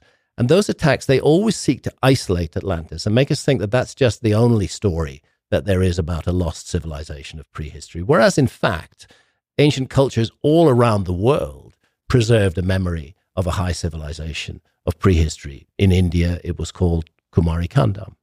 Um, but if you go to Mesopotamia, you're going to find the same story of a great flood and survivors of a flood who taught knowledge uh, around the world. You're going to find the same story in ancient Egypt. You're going to find the same story everywhere. As a matter of fact, um, and again, I'm going to preserve most of this for the debate. The Atlantis story is present in ancient Egypt. They just don't call it Atlantis. They use a different a different word for it uh, in the ancient Egyptian language. Atlantis is not an ancient Egyptian word, but that's not surprising if we consider the pedigree of the Atlantis story. Uh, the Atlantis story, as it's come down to us, the earliest surviving reference to it is in the works of Plato, right. uh, who is a revered figure in his own right, uh, the Greek philosopher Plato, and in his dialogues, the Timaeus and the Critias. And Plato draws his information from an individual who, who may well have been an ancestor of his, Solon, uh, the great Greek lawmaker. Solon was, was famous for his codification of laws in Greece, and he was a traveler, and, and he made a well documented visit to Egypt around about the year in our calendar 600 BC. Okay. And in that visit to Egypt, as Plato reports the story as he had received it, as he reports it in these, these dialogues, where he puts the words into the mouths of two people who are talking, um, Solon was told by the priests of the temple of Neith at Sais in the Delta, a temple that no longer exists. Um, he pointed to writings on the walls, and there was a priest who spoke Greek and ancient Egyptian, and he asked that priest to tell him what do these writings say. And the priest then repeated the story of Atlantis, and Plato put that into the Greek language as Atlantis. We don't know what the ancient Egyptians called it there, but uh, I do know that they called it the homeland of the primeval ones from another temple. Um, and and uh, Solon then asks the priests, ah, so this Atlantis was destroyed in, a, in an enormous flood. When, when did that happen? And they said quite matter of factly, oh, 9,000 years ago. So there you need to do the math. This is 600 BC that, that Solon is receiving that information that he transmits to Plato. 9,000 years before 600 BC is 11,623 years ago, if you wish to be precise. Let's say roughly 11,600 years ago. And um, this is one of the reasons why I take Plato's report seriously, because 11,600 years ago was one of those massive pulses of meltwater uh, that coincided with the ending of the last ice age, just as the Younger Dryas began 12,800 years ago with an anomalous sea level rise, documented, thoroughly documented in the, in the work of Cesare Emiliani. Um, just as it began with a sea level rise, it also ended 11,600 years ago with a massive sea level rise, which is called Meltwater Pulse 1b. Um, and, and when archaeologists try to get rid of this, they say, well, look, Meltwater Pulse 1b unfolded over a period of 600 years. So in any one year, you know, if you do the average, it wasn't that much. But uh, that's not how the meltwater pulse worked. There were years of massive rises in sea level. And again, this is documented in, in the death of corals. And, and there were years when not much happened. So, so averaging it out over 600 years is not the way to do it. We have a time in recent, relatively recent history, prehistory, 11,600 years ago, when there was enormous, an enormous global flood. And is it a coincidence that Plato names precisely that time for the submergence of Atlantis? I don't think so. I don't think it's a coincidence at all. I think it's another reason why we should have respect for, for, for Plato, have respect to the tradition that was passed down to him through the line of Solon, and have respect for Meltwater Pulse 1b and its complexities over a period of about 600 years. Uh, and, and finally, of course, there's the fact that Göbekli Tepe, this extraordinary megalithic site in Turkey, uh, as far as we can tell now, the work began on that site, guess when? 11,600 years ago uh, I can't help I can't help feeling that we're that we're looking at a project that was initiated by survivors of that cataclysm uh, to to uh, bring to their to bring to that place skills and knowledge that had not previously existed in that place to create a gigantic megalithic site indeed partly for spiritual reasons but also partly to mobilize a local population uh, to give them a big project to work on and during that project to teach them agriculture uh, at the beginning, Göbekli Tepe was entirely inhabited by hunter gatherers. A thousand years later, uh, they were all agriculturalists. And during those thousand years, the whole Göbekli Tepe was created. And then, lo and behold, once that was achieved, it was buried, deliberately buried. More work was put into burying it than was put into creating it. Uh, these stone circles were filled up with piles of rubble, and then they created a rubble hill over the top of the whole thing. And that's why Göbekli Tepe is such an important site because it then remains sealed. Nobody was trampling all over it. No later cultures were coming in and contaminating the carbon dating with introduced materials from a later time. It's a sealed site and it's 11,600 years old. Wow. Yeah. Uh, and that coincides with Meltwater Pulse 1b. And that coincides with the date that Plato gives for the submergence of Atlantis. Uh, I, we can either choose to just say all of this is coincidence and it has no significance, right. or in my case, I think it's not coincidence, and I think it's really worth looking at the implications of all of this uh, with an open mind to see to see where it leads. So Atlantis is you're not saying Atlantis is that lost advanced civilization necessarily. They may have been no. one of the yeah. I'm I'm I'm I'm I'm, sa- I'm saying that there was that there was a culture that emerged out of shamanism that developed certain skills that was able to explore the world and almost certainly uh, influenced other cultures around the world may have uh, assisted in these megalithic sites across may, the world. May have assisted in these in these megalithic sites in, in, in certain ways. I think the dating of quite a number of megalithic sites needs to be reconsidered in the light of Göbekli Tepe. The notion before Göbekli Tepe was that the oldest megalithic site on Earth was about six thousand years old. Suddenly, we have this eleven thousand six hundred years old megalithic site, and clearly, the people who made it knew what they were doing. You don't move around 20 ton megaliths and carve you know beautiful imagery into them and and uh, in in in high relief. You don't you don't do that without without having experience of what you're doing. You don't align them there's to, no way that's a first try no there's no way that's a site, first try. yeah, there's there's no. obviously a hidden background to that. And and and that background at the moment is very hard to explain. Some archaeologists say oh it must have been the natufian culture um, which existed in that area for a thousand or two thousand years before that but what we see from the Natufian culture is just no more dramatic than a sort of dry stone wall in Wales. I mean, it's just little mm. things, nothing, nothing big, nothing extraordinary like this. I, I am yet to see the evolutionary process that could have led to Göbekli Tepe, and and if it's there, I think it's going to change our entire view of history. And it's interesting that now we have Karahan Tepe, which we also filmed out in the in the in the series, and ten other sites have now been found uh, in that area, which all date back to that horizon around 11 or 12,000 wow. years ago. Mm-hmm. Wow. And, and goodness knows what is going to come out of all of those excavations. I mean, first of all, Göbekli Tepe was discovered by accident. Uh, back in the 1950s, uh, a team of American archaeologists who were interested in Stone Age stuff, stuff from the, the, the Paleolithic, the Upper Paleolithic, found themselves at Göbekli Tepe. And then they saw the tip of a beautifully carved pillar sticking out of the side of the hill. And they said, nah, that's not Stone Age.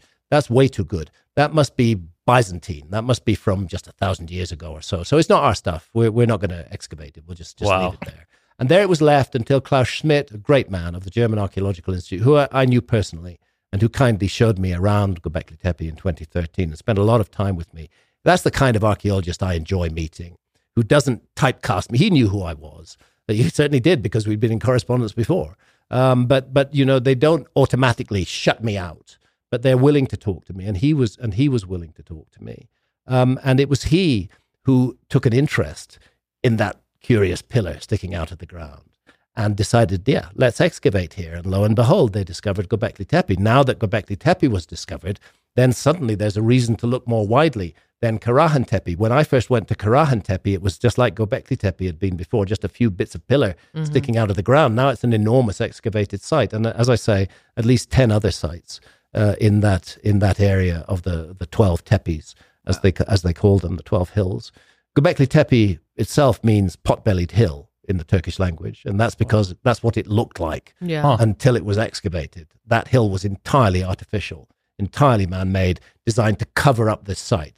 I can't help thinking time capsule that there was an intention to preserve this, site. knowing it would be uncovered later on, eventually, potentially, that yeah. it would be covered, but, but but uncovered because because the problem with many archaeological sites is that they have been tramped over by so many different cultures over so many different periods of time that it's really hard to date them.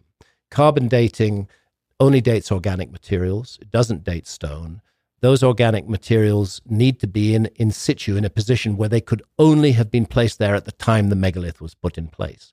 And that is very rare to very rare to find. So there's a lot of speculation and guesswork goes into the dating of megalithic sites. Wow, wow. So I want to understand more in because I'm trying to remember. And did you mention that you believe this lost advanced civilization was shamanistic in origin? Like, oh yeah, I, okay. I, I, I believe that we're. I believe the origin of all civilizations. Okay.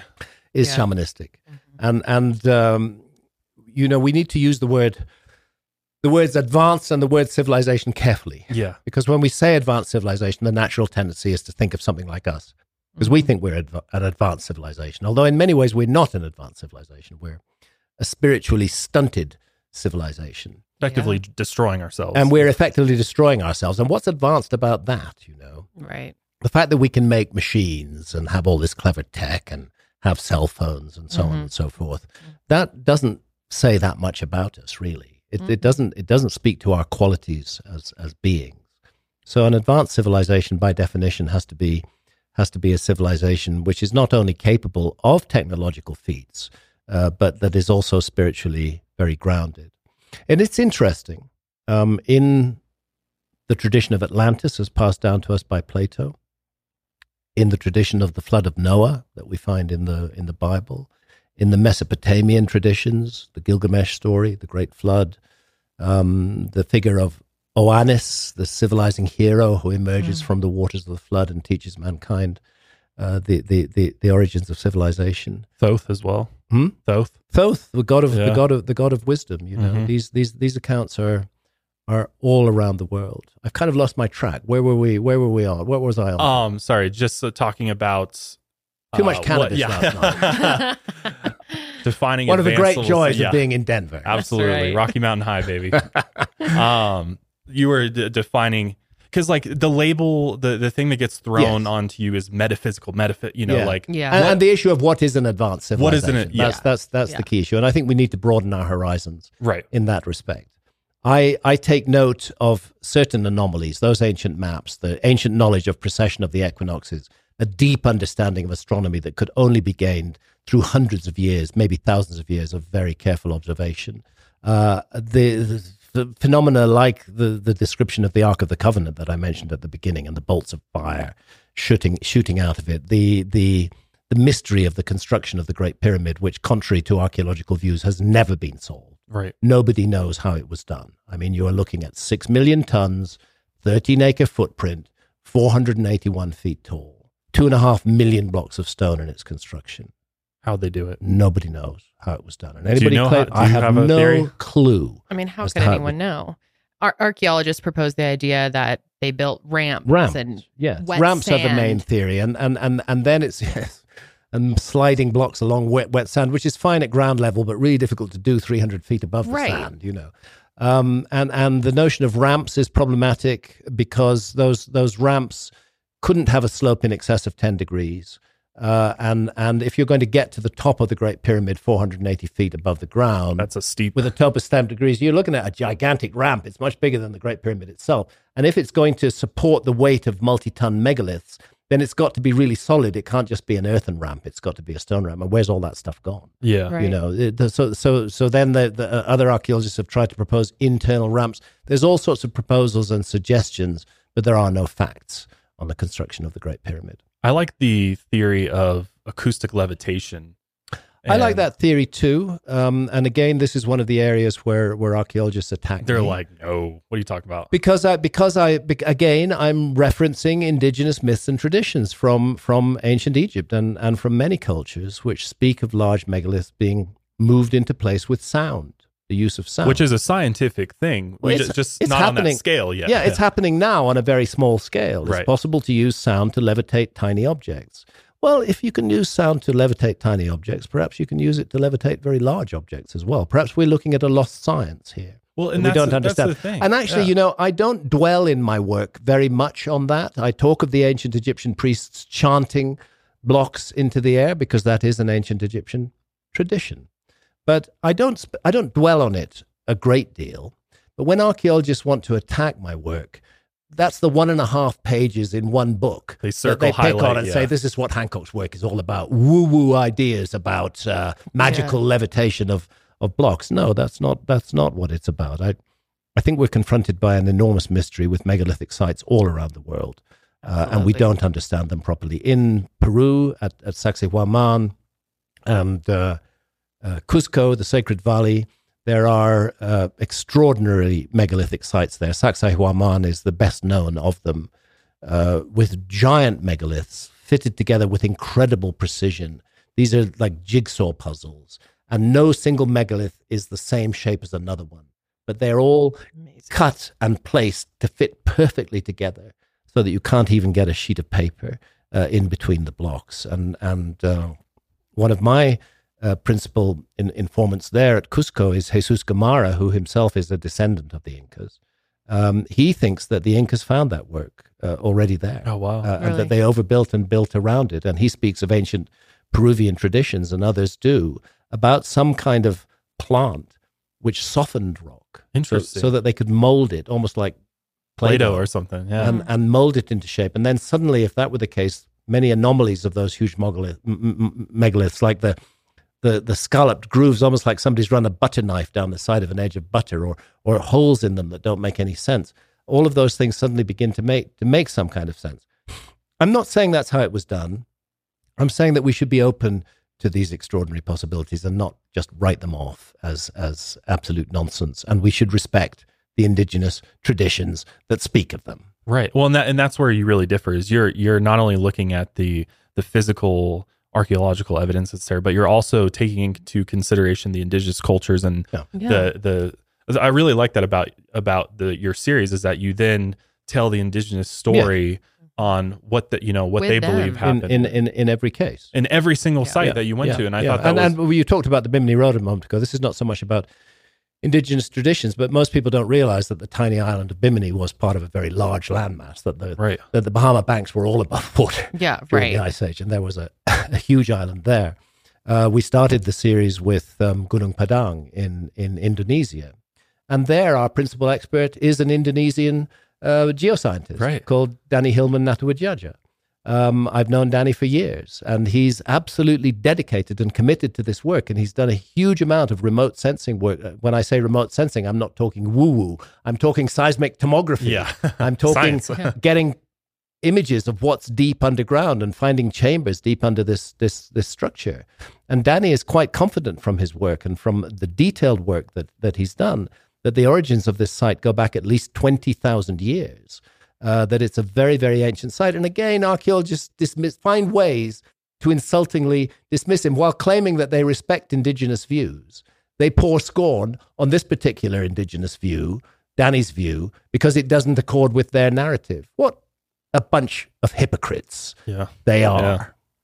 It makes no sense. I, I don't. I don't understand it at all. I mean, why wouldn't you allow them to be a part of this conversation and and take it more seriously? It beats me. Maybe they have some. There's like you said, shreds of, of truth. Even if you're not going to take all of it for granted, then there's shreds in there. Yeah, uh, of it's, it's, it's truth. It's it's the bottom line is there are matters that need to be investigated further that are not being investigated further, and the reason they're not being investigated further is not a conspiracy. The reason they're not being investigated further is that the archaeological institution is extremely arrogant Mm-hmm. in its claim to sole possession of the past. And they'll say, oh, we welcome amateurs. Well, yes, they do, as long as the amateurs say what archaeologists say. Right. Stick to the narrative. The moment you start challenging the narrative, they don't want any amateurs involved at all. Mm-hmm. And I don't really see them denying that fact either. Mm. You know, not saying like, "Oh, we welcome alternative points of view" No, or anything No, like that. It's Far, like far, far, far from it. because they're just so so ultimately, ultimately, what we have there is a very insecure institution. yeah. You know, yeah. if it was secure, if it had a really secure footing in the past, they'd be like, "Let's take a look." Yeah, let's take a look. This is the you you know at the, at the very least we don't need to harm. smear and insult and wage a propaganda war against people who are presenting Mhm. an alternative narrative. At the very least, we don't need to do that because we're we're so sure of our ground. They can't be sure of their ground if they're so sensitive and so defensive uh, on on on every single point. They just they just can't be sure of their ground, and they shouldn't be sure of their ground. The problem is they're not sure of their ground, but they pretend they are. Oh man.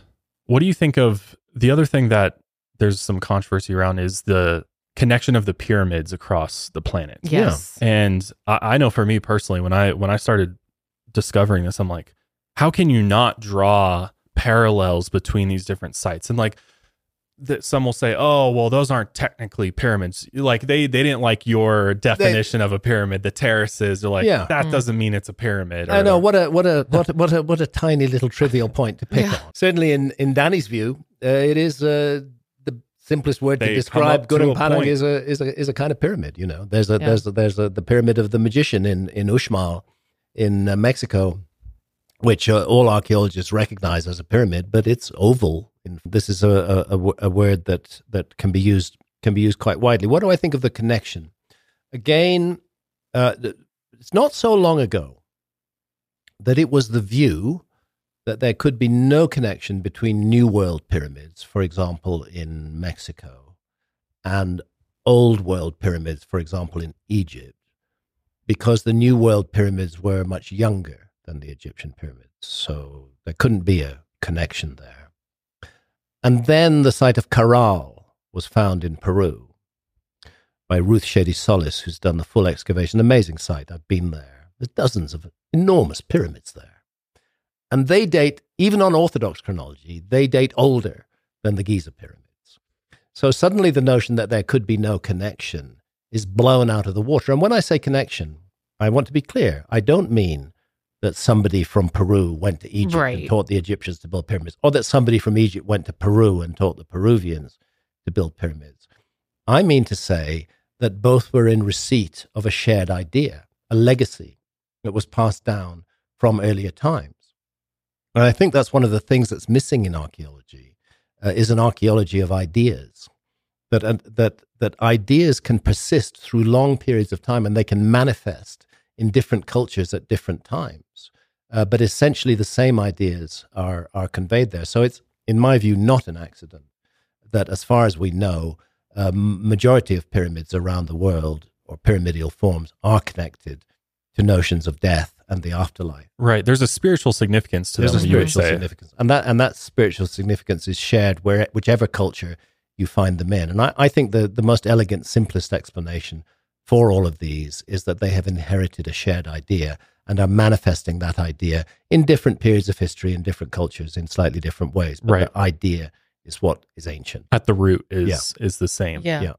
Yeah, and that and that's that's just what drives me mad about archaeologists is the fact that if they can't dig it up and look at it and have it be this Mhm. tangible physical thing, Yeah. they're like don't want to hear about it. They don't want to hear about it, and and by the way, you know their their view is that what they've dug up already is enough to give them full Right. knowledge of the past, Right. sufficient knowledge of the Of past to say there cannot possibly have been a lost civilization. Right. You know, uh, what a ridiculous thing to say. Mhm. Uh, th- th- there's a, ro- a lost civilization which is now accepted by archaeology within relatively recent memory, and that's the Indus Valley civilization in um, in what is now Pakistan. Mhm. Until the 1920s, nobody knew the Indus Valley civilization existed. To this day, we cannot uh, we cannot uh, interpret their their script. Um, but uh, it was discovered by accident. Why? Because a railway line was being built. Uh, and as it was being built, it exposed the remains of a civilization that nobody imagined had existed before. Uh, so, you know, it happens. And I believe it's going to happen again. We're going to see more physical evidence for this, more as time goes by. I agree. And I think, how can you just discount the fact that we have uh, set proof that we had an ice age Mm. where there was, you know, water levels rose 400 feet. Mm. The significant amount of evidence is likely underwater. Mm. You've found sites that are clearly man made underwater. It's like, what else is under there? You know what I mean? Exactly. A tiny fraction of the continental shelves have been have been explored. Um, you, you you know the, the the the fact of the matter is, archaeology should be more humble hmm and more open and less scathing and unpleasant.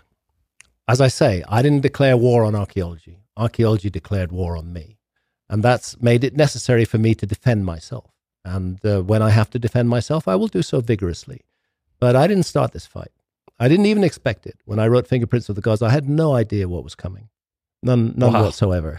That must have been a rude awakening. It for- was. yeah. It was. It was. It was a rude awakening, and weird, weird that a few archaeologists are so obsessed with me that they've made me They're like life the, mission. the main to- focus of their life mission. How how weird is that? Go, go, go away, do some archaeology, guys. Yeah. waste of You know, time. use the time well Yeah. instead instead of trying to destroy somebody else's reputation. Because at heart, you're jealous, you're envious. Yeah. You can't bear the fact that your narrative is being challenged. What a disservice to humanity. Yeah, I, I, I, I think so. But I have great hope in the younger generation of archaeologists. I've met many archaeologists in the field, younger people in the 20s, uh, who are just getting in, and they're much more open. I'm not saying every one of them, but they're, they're much more open in general uh, than the older than the older archaeologists. And by the time they've done the legwork and really got got into the excavations and into teaching this subject, I think archaeology will transform itself as time goes by. much like everything else. Yeah. I think I think we're in and I know you've said this before, we're start you know, people are starting to wake up and People are starting to wake up in every way. This is this is why what, what I see in my particular issue with archaeology and the the battles that I've had with archaeology, it's just a tiny slice of a much bigger battle that's going on in society today, and that is um, that is the battle between people who think for themselves and people who want to say that we think for you, we tell you what to Mhm. think. Uh, so there is increasing rejection of the cult of the expert in our society. There's increasing questioning of of so-called leaders who tell us what to think and what to do.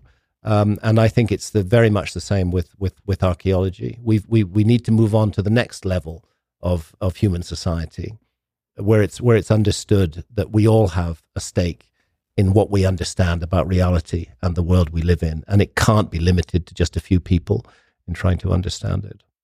Can we talk a little bit more about a global cataclysm and Mm. what that would have looked like? That's something that is so interesting to me. Well, look, there's uh, one of the points here is that the, in geological terms, we're talking about something really recent. Mhm. Even in human terms, we're talking about something really recent. We have we have skeletal remains of anatomically modern humans that go back 300,000 years from Mhm. Morocco. We're talking about something that happened between 12,800 and 11,600 years ago. And in geological terms, that's just yesterday. Right, right. Uh, and, and, and in many other terms, it's just yesterday as well. Uh, in, in, in human terms alone, 11,600 years ago is just isn't that long ago.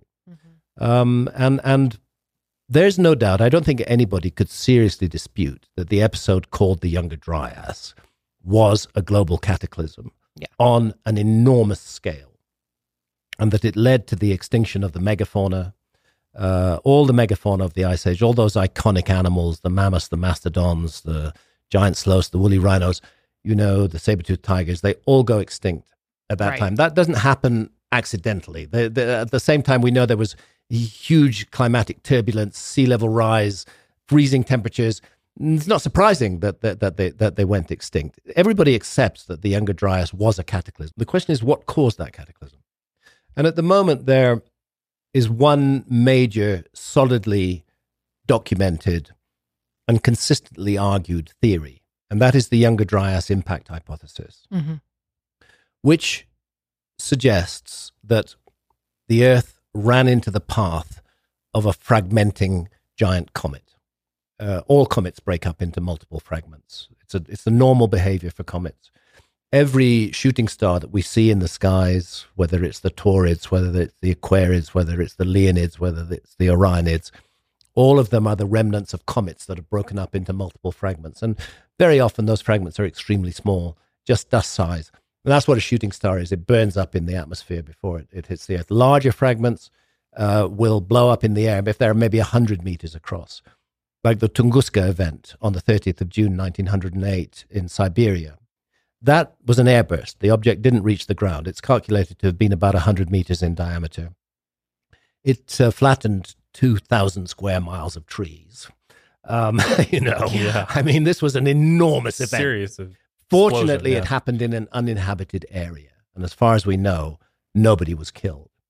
Um, but for, for, for the Tunguska event to have taken place over a major city would have been horrendous. The results, the result would have been millions of deaths. Um, and and and it's interesting that that occurred on the 30th of June 1908 because that's at the peak of what are called the beta Taurids. There's a meteor stream that the Earth passes through twice a year called the Taurid meteor stream. And the scientists who are working on the Younger Dryas impact hypothesis um, are of the view that the Taurid meteor stream is the remnant of that giant comet that caused that cataclysm 12,800 years ago. They think it entered the inner solar system about 20,000 years ago. Calculations suggest that it must have been about 100 miles in diameter, really big. Um, and as it became subject to gravitational forces in the inner solar system, it began to break up into multiple fragments. And in so doing, it became a much wider threat. When it's just one object, the chances of hitting it are actually very low. But when it breaks up into thousands of objects and they start to spread out into in, in, into a meteor stream that's ultimately 30 million kilometers wide, the chances of running into something big in there are are much higher. Um, so the the suggestion is that the Taurid, what we now call the Taurid meteor stream, that's simply because it appears to emanate from the area of the sky occupied by the constellation of Taurus. In fact, it's got nothing to do with Taurus. And in past generations, past times, it would have appeared to emanate from different parts of the sky. Hmm. Um, the the view is that the Taurid meteor stream is the culprit. It's the it's the remnant of that giant comet. It still has very large objects in it. Interestingly, one of them is called Comet Encke. It's about six kilometers in diameter. Comet Encke is a fragment of that original giant comet. Uh, Oljato, Rudnicki, a number of very large objects have already been identified in the Taurid meteor stream. 30 million kilometers wide, multiple filaments of debris. Some of those filaments are just small objects, some of them are very large objects. Some of the calculations by the astronomers suggest that there may be an object that's more than 30 kilometers wide in the Taurid meteor stream, which is which is completely dark. We've not we've not yeah. seen it yet. When comets when comets stop outgassing, a dark tar coats their surface, and they become very very hard to see. Um, so it's interesting that that we had an impact that happened at the very peak of one of the two crossings of the Taurid meteor stream, uh, 30th of June 1908, the Tunguska event. Uh, and, and this connects us back to 11,600 years ago and 12,800 years ago when other crossings caused the beginning and the end of the Younger Dryas. The end of the Younger Dryas is harder to explain by cometary activity than the beginning, but it can still be explained that way. The great astrophysicist Sir Fred Hoyle, long before there was a Younger Dryas impact hypothesis, was puzzled by the sudden warming and sea level rise in meltwater pulse 1b 11,600 years ago. And he just floated the idea maybe a fragment of a comet hit one of the world oceans and sent up an enormous cloud of water vapor into the upper atmosphere and caused a greenhouse effect that led to the heating that rapidly followed 11,600 years ago. Just as 12,800 years ago, the world went into a deep freeze, 11,600 years ago, it rapidly came out of that deep freeze and went very, very, very warm. So that's, in my view, one of the best theories. But there are other, there are other possibilities. Some some of my colleagues in this field believe that that it's better attributed to solar activity of one kind or another. I can see solar activity being implicated in the end of the Younger Dryas. I find it harder to see it being implicated in the beginning of the Younger Dryas. What happens at the beginning of the Younger Dryas is really puzzling. Uh, you have to picture North America, and North America was the epicenter of the disaster. We're looking at a we're looking at a, a, a, a patchwork of debris that, that crosses the whole of North America from the from the west coast to the east coast, goes deep down into South America, actually goes down as far as the south of Chile, continues far east into Europe. The Younger Dryas boundary layer is found in Belgium and even further east into Syria, where you have the site of Abu Hureyra, where the, the Younger Dryas boundary layer is also present. When I say the Younger Dryas boundary layer, I mean a layer in the earth about the width of a human hand that is full of objects that could only, in that concentration, have been caused by a cosmic impact. Mm. Iridium, platinum, glass that's been that, that's been created by the melting of sand at colossally high temperatures melted quartz you need 2000 degrees centigrade to melt quartz uh, you, you, you know yeah. the, the, the, the carbon microspherules all these things in abundance brought together the single best explanation for them is that there was either an airburst or, a, or a, an impact with the ground at that at that site and, and this is found uh, all all around the world so i think I think the Younger Dryas impact hypothesis, again, it's had its opponents. It's been attacked multiple times. Many of those attackers, one of them is, a, is an astrophysicist called Mark Boslough, uh, they will pretend that they have completely debunked the Younger Dryas impact hypothesis, but they have not debunked the Younger Dryas. Every attempt to debunk it has been diligently, systematically responded to by the team of 60 or more scientists real scientists behind the Younger Dryas impact hypothesis, and they've debunked the debunkers. It still stands very strongly, and the evidence for it is getting stronger and stronger and stronger every day as more research is being done. And this is one of the very important research projects that needs to be undertaken to understand the Younger Dryas boundary layer, to understand this cataclysm that affected the Earth 12,800 12, years ago. But yes, there is some some dispute about what caused that what caused that cataclysm. Perhaps like a solar flare, solar storm. That's another. That's another sun. possibility, particularly at the end of the Younger Dryas when you get this massive warming. It's difficult to see how the sun could be implicated in a sudden freeze. Yes, solar activity could decrease, but but a sudden freeze should not release large amounts of icy water into the world ocean. And that's what happened 12,800 years ago. Not only did the world get very cold, you would expect in a cold spell that excess water would stay frozen on the ice caps. You wouldn't expect it to leave the ice caps, to leave in particular the North American ice cap, and flood into both the Pacific and the Atlantic Ocean, and in the Atlantic Ocean to cut the Gulf Stream, to stop it flowing. The Gulf Stream is part of the central heating system of our planet, um, overturning meridional circulation. These currents that run all around all around the planet, they're part of what keep the planet planet warm. And it's just a plain fact that the Gulf Stream was cut for more than a thousand mm. years during the Younger Dryas, and it was cut. This is not disputed. It was cut by freezing water flowing into the ocean and stopping it and stopping it working. But then nobody's asking the next question: What caused that freezing water to get into the ocean in the first place? You know, yes. and that's where the Younger Dryas impact hypothesis offers a very good answer. That it's the heat and shock of a series of impacts across the North American ice cap that released that water, that cut the Gulf Stream, and then the world became extremely cold. And we are technically due for something like this again. That means again the calcula- the calculations of the astronomers, a number of astronomers working on the Younger Dryas impact hypothesis, are concerned about the next thirty or forty years. Um, the Taurid meteor stream has not been studied enough. It's mm. something, you know, it's something that needs a lot more focus than it's getting because it's a real and present danger to life on Earth It needs to be studied more carefully. But those who have studied it are concerned about those multiple filaments of debris in it, and that uh, that we are likely to be encountering some very lumpy objects in the Taurid meteor stream uh, over the next thirty or forty years. And it's not gloom or doom. It doesn't have to be the end of the world. That's one of the good things about our tech. We have we have the tech now to stop that happening. That's true. If we pay attention to it, if we stop, you know, hating and fearing and suspecting one another and stop making wars mm-hmm. upon one another actually and, and take the talents and the and the resources of the human race yeah. and put it to work on sweeping our cosmic environment clean so that we don't have to face another younger dryas. Uh, it could be done. It could easily be done. It's just a choice. We just have to make yeah. we just have to make that choice. What would that look like? It's so hard for me to wrap what is cleaning? Well, what, what, what it means, first of all, for me, is is a close investigation of the Taurid meteor stream uh, and a close look at all of the objects circulating in it. And if, um, as appears likely, some of those objects may be on a course to collide with the Earth over the next 30 or 40 years, we just need to nudge them slightly. You don't you don't need to blow them up. It's not a good idea to blow up things in space because then instead Yeah, of instead of having a, a single bullet, you have a shotgun blast. Right. You know, uh, which is equally deadly. Uh, but but NASA has already done some some work on this on nudging an asteroid uh, Hmm. or, or the moon of an asteroid out of out of position quite quite recently. It is possible to change their trajectory and their order. It is something we can do something about. As are most of the problems faced by the human race. Actually, Right. they're mostly problems we can do something about.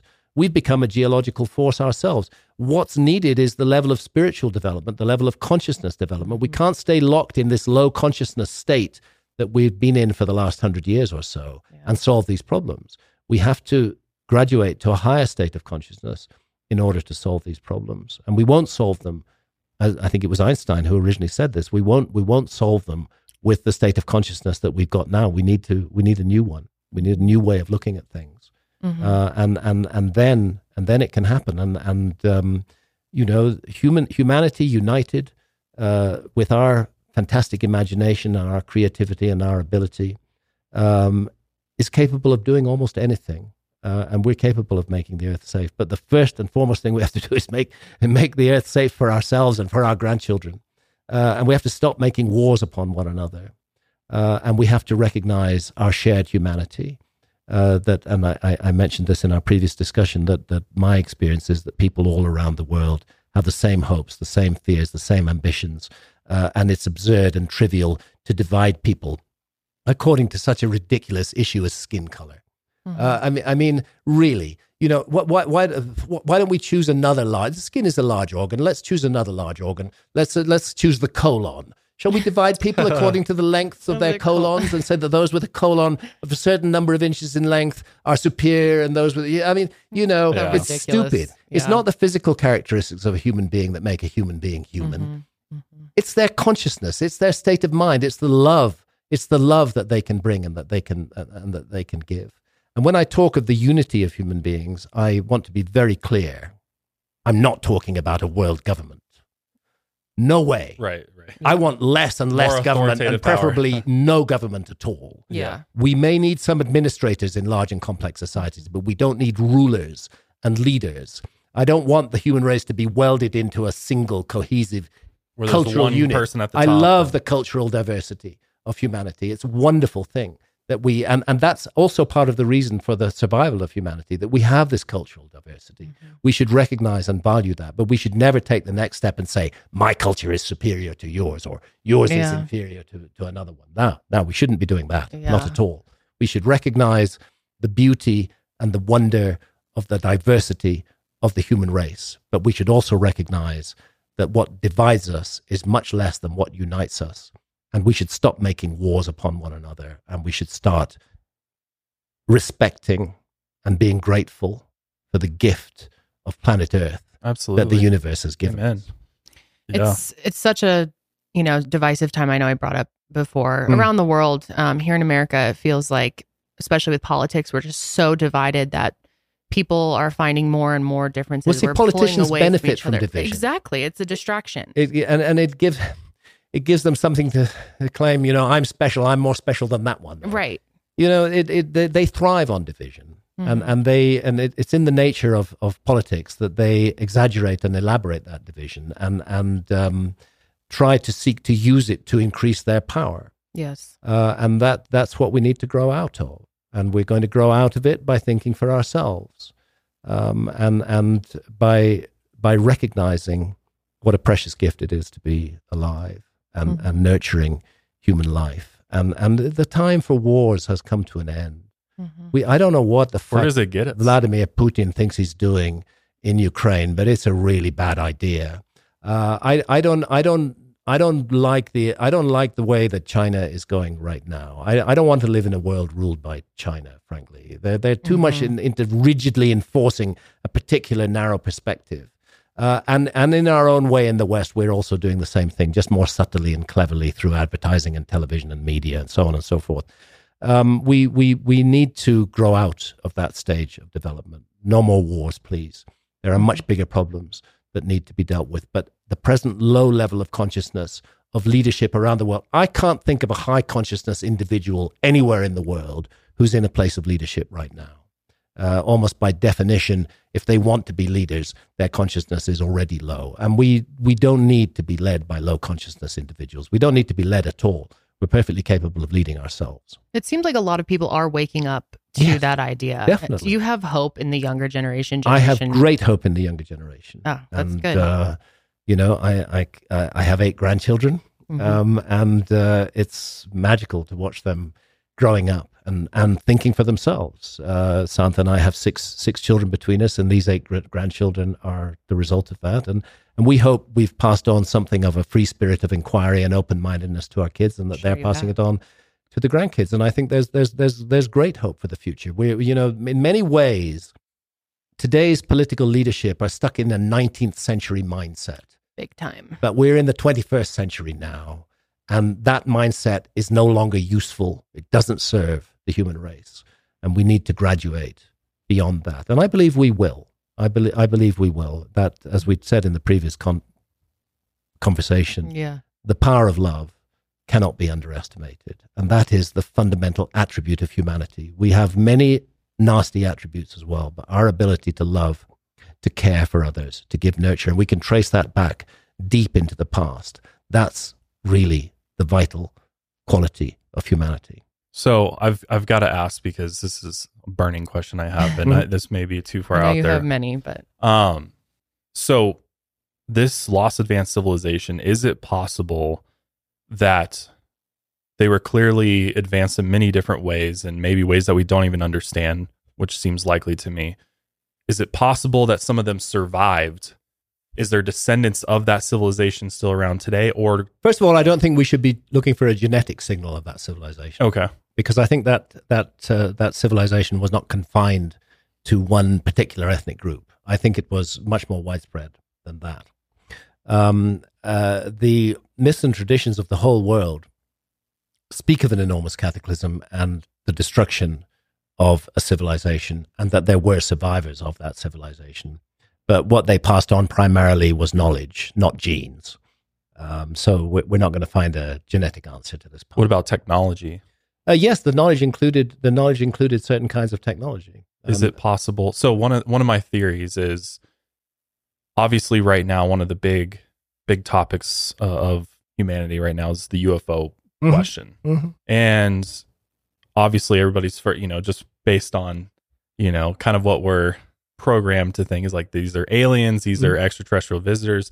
I sometimes believe that what if they are humans Mhm. in some way, shape, or form, whether they're they were they've been here for a very very long time and somehow survived in complete secrecy. I mean, we we don't know what's fully under Antarctica. We don't know Yeah, where did they go inside the Earth after this cataclysm and survive somehow and yeah. continue to Look, I think an open mind is is is really important in, in connection with a phenomenon like the the, the, the UFO and and uh, ET contact, or what is construed as ET contact.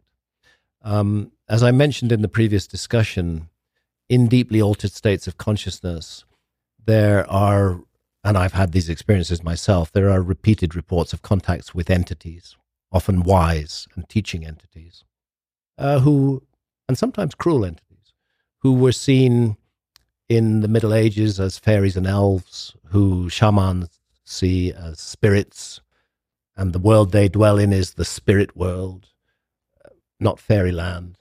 Um, and today they're seen, they're construed as, as aliens who've come here in high tech flying saucers or spacecraft or whatever from, from, from other planets. But it's the same phenomenon all the way down the line.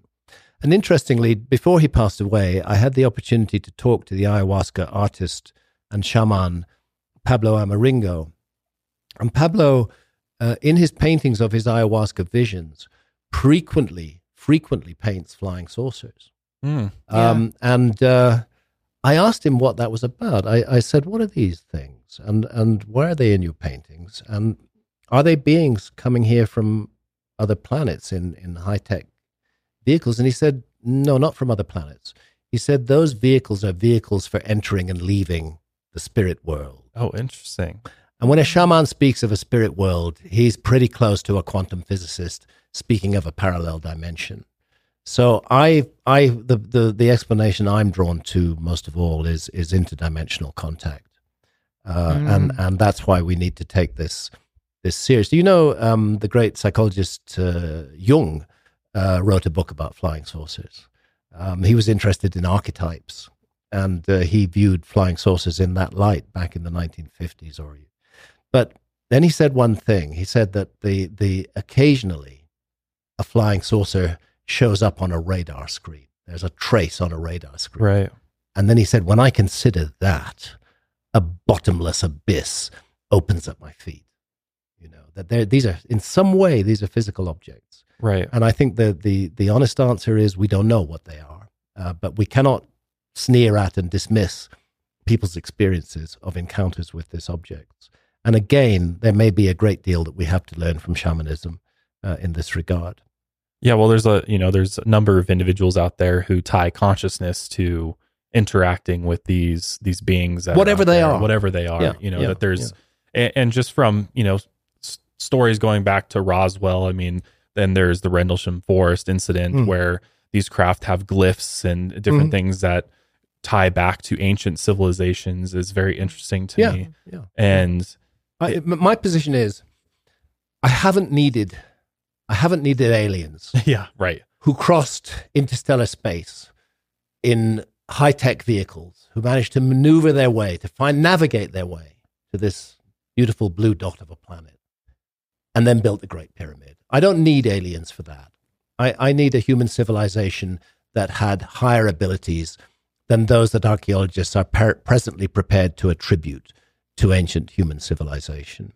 Um, I think that we do see a tiny measure of human error in the Great Pyramids, slightly, slightly off alignment to true north. 360th of a single degree is a tiny, tiny Mhm. error, but it is an error. And if you can cross interstellar space You're not making and find Earth, and your project is to build a pyramid, Mhm. and you want to align to true north, you're not going to make that mistake. So I, I, I felt in terms of looking at the anomalies of the past that um, I just, I just didn't need to invoke aliens in order to explain them. It was, it was a more interesting inquiry to follow that we could be a species with amnesia, that there could be a missing chapter in the human story which would answer all of these questions. But is the universe full of life? I can't prove it, but I'm certain it is. I think that's what the universe is for. I think that all these planets orbiting distant stars, vast distances away from us, the whole universe is a theater for life, not just not just planet Earth. Um, and and while I don't need them to explain the Great Pyramid, uh, there are many mysteries, including the mysteries of consciousness and the, the contacts with entities that are experienced in deeply altered states of consciousness, uh, which should require us to think much further and much deeper and never write these things off as, as you know, simple nonsense.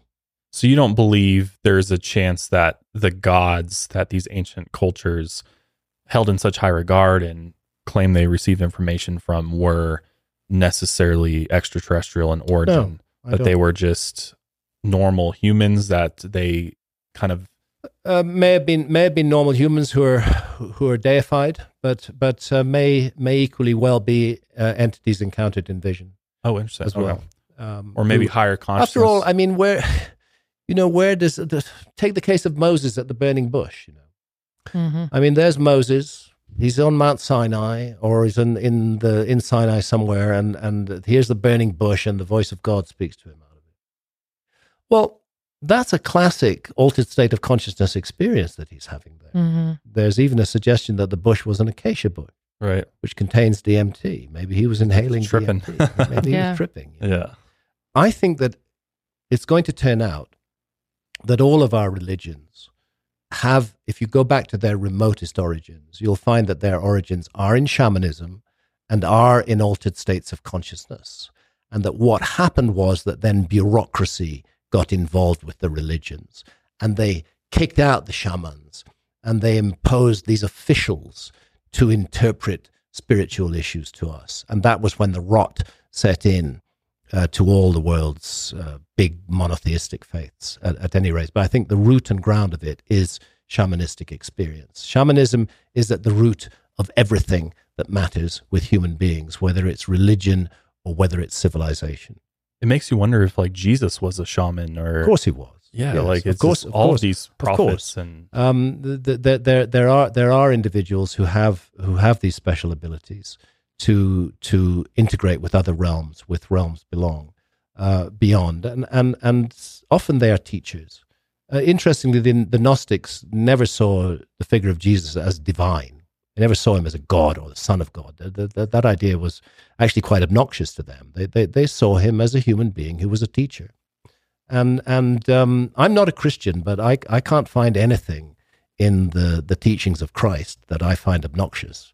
Uh, they're all beautiful thoughts and ideas that are being expressed. The problem is how they've been perverted and distorted by the institutions that then took mm. took over. And the rot really set in when one small faction of Christianity pulled on the jackboot of the Roman state around the time of Constantine, and that became the Roman Catholic Church, which very quickly started burning Gnostics at the stake.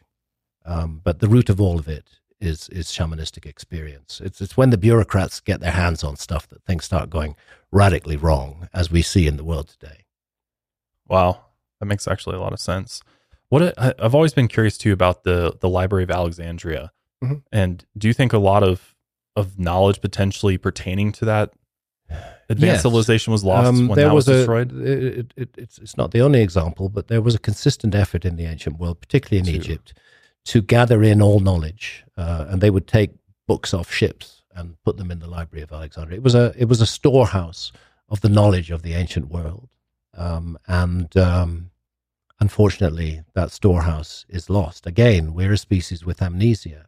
There were records in the Library of Alexandria that might give us a completely different picture of our past than the picture is presently being painted by archaeology. But unfortunately, those records are gone. What survives and what the ancients knew would survive are great stories passed down in oral tradition. Those stories can encode very significant scientific information. And this is true in the stories that concern Hamlet's mill, Amlodi's um, mill, the, the, this great mill that's churning in the heavens and all the number systems associated with it. They're embedded in fantastic stories that people are going to want to tell and keep on telling down the generation. And it reaches a point where the storyteller doesn't even have to know the knowledge that he or she is passing on. They don't have to know that knowledge. All they have to do is tell the story true and pass it on. Sooner or later, someone will come along who can figure out what that knowledge is. And, and in the case of precession, that someone was Giorgio de Santillana and Hertha von Dechend, who decoded those myths and found that they are full of highly sophisticated astronomical knowledge. Uh, and that knowledge has been preserved as it would not have been preserved in a written document. There's certain problems with written documents. Written documents, first of all, they can be burned and destroyed, as was the case with the Li- Library of Alexandria.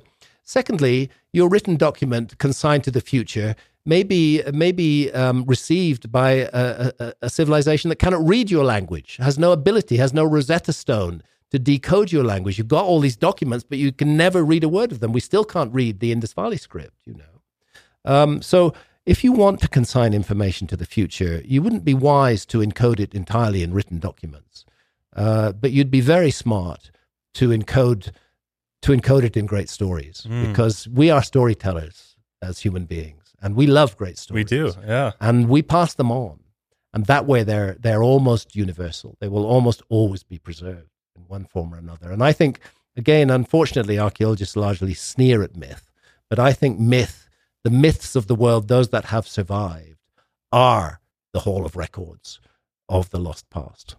A wow. good example of that at the end of your series on Netflix mm. talked a lot about the idea of the serpents that have been carved yeah. being the asteroids. Yeah, the, the, the, this is how comets are seen and were seen in many ancient cultures. They were seen as cosmic serpents. It looks like a serpent. It does. You know flying through the heavens, especially as it breaks up into multiple parts, and suddenly, suddenly you have a whole swarm of serpents coming out of the sky. They were seen and symbolized as serpents, and so, so those references to serpents, I'm, I'm very sure, in many of the ancient myths and many of the ancient monuments around the world, are speaking of observations of the heavens and, and a time when the earth was bombarded bombarded by multiple comet fragments across a huge swathe of the Earth's surface. How else do they make sense of it? Yeah. They're not able to apply apply that imagery to it. and also to communicate that to Yeah. the people that follow. Yeah. Do you worry if a cataclysm happens now that a lot of what we have discovered and built as a civilization will be lost because we Mm. Oh, yeah. keep everything digitally? Yeah, I, I think there's a grave risk of that. Um, as, a, as a matter of fact, I, I, I was written to recently by, by somebody who, who saw my series and, and, and read my work, and he, he believes it's time to create a new library library of Alexandria, but not a physical library or a digital library. Something that will exactly how it's to be done remains to be seen. But but we should be thinking about that. We should be thinking of preserving such useful knowledge as we as we have accumulated, and encoding it or placing it in such a way that it can never be destroyed by anything that that that happens. Um, and uh, were were a cataclysm to occur, and perhaps we'll we'll finish on this note. Were we to confront another global cataclysm like the Younger Dryas, uh, or a horrendous nuclear war Yeah. uh, started by our deeply deceitful, vicious, cruel, dishonest leaders.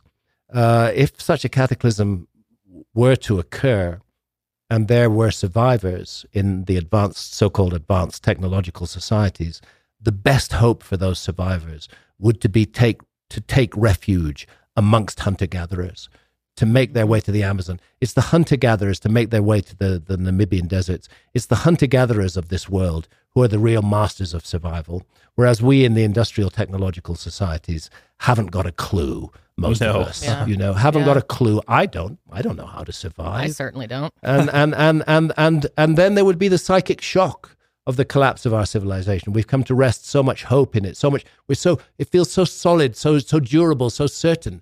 For that to all crumble, and it could crumble in a moment because we are psychically so fragile, actually. Yeah. And that that security that we feel that our society gives us is is an illusion, uh, both psychologically and physically. I think our civilization is very fragile and could easily fall apart easily be wiped out and forgotten from the earth. Those who survived would be smart to take refuge amongst hunter gatherers, learn from them, and perhaps pass on to them some of what they know. hmm And uh, you know, this is this is how I if I if I imagine and think think ahead ten or twelve thousand years after that cataclysm, it would be the descendants of those hunter gatherers um, who would be living in the world. And they would be passing down, they would have passed down stories which their archaeologists would sneer at and ignore Right. yeah. about how there was once a great civilization on this planet which fell out of harmony with the universe and was and was destroyed. And the archaeologists of that time would say, "Nah, nonsense. That's just some primitive myth." But actually, that civilization was us. Yeah. Yeah. there you Wow, go. That's mind blowing to think about. Time to do some survival training, get out Yeah. there, get in the wilderness, learn how to hunt and gather. Yeah, and in in all Seriously, though. matters, Yeah. sit at the feet of hunter gatherers Yeah. and their shamans and learn from them. Mm. We we need to take these people seriously and give them the respect they deserve. Absolutely. They are the origin of everything that's great about humanity.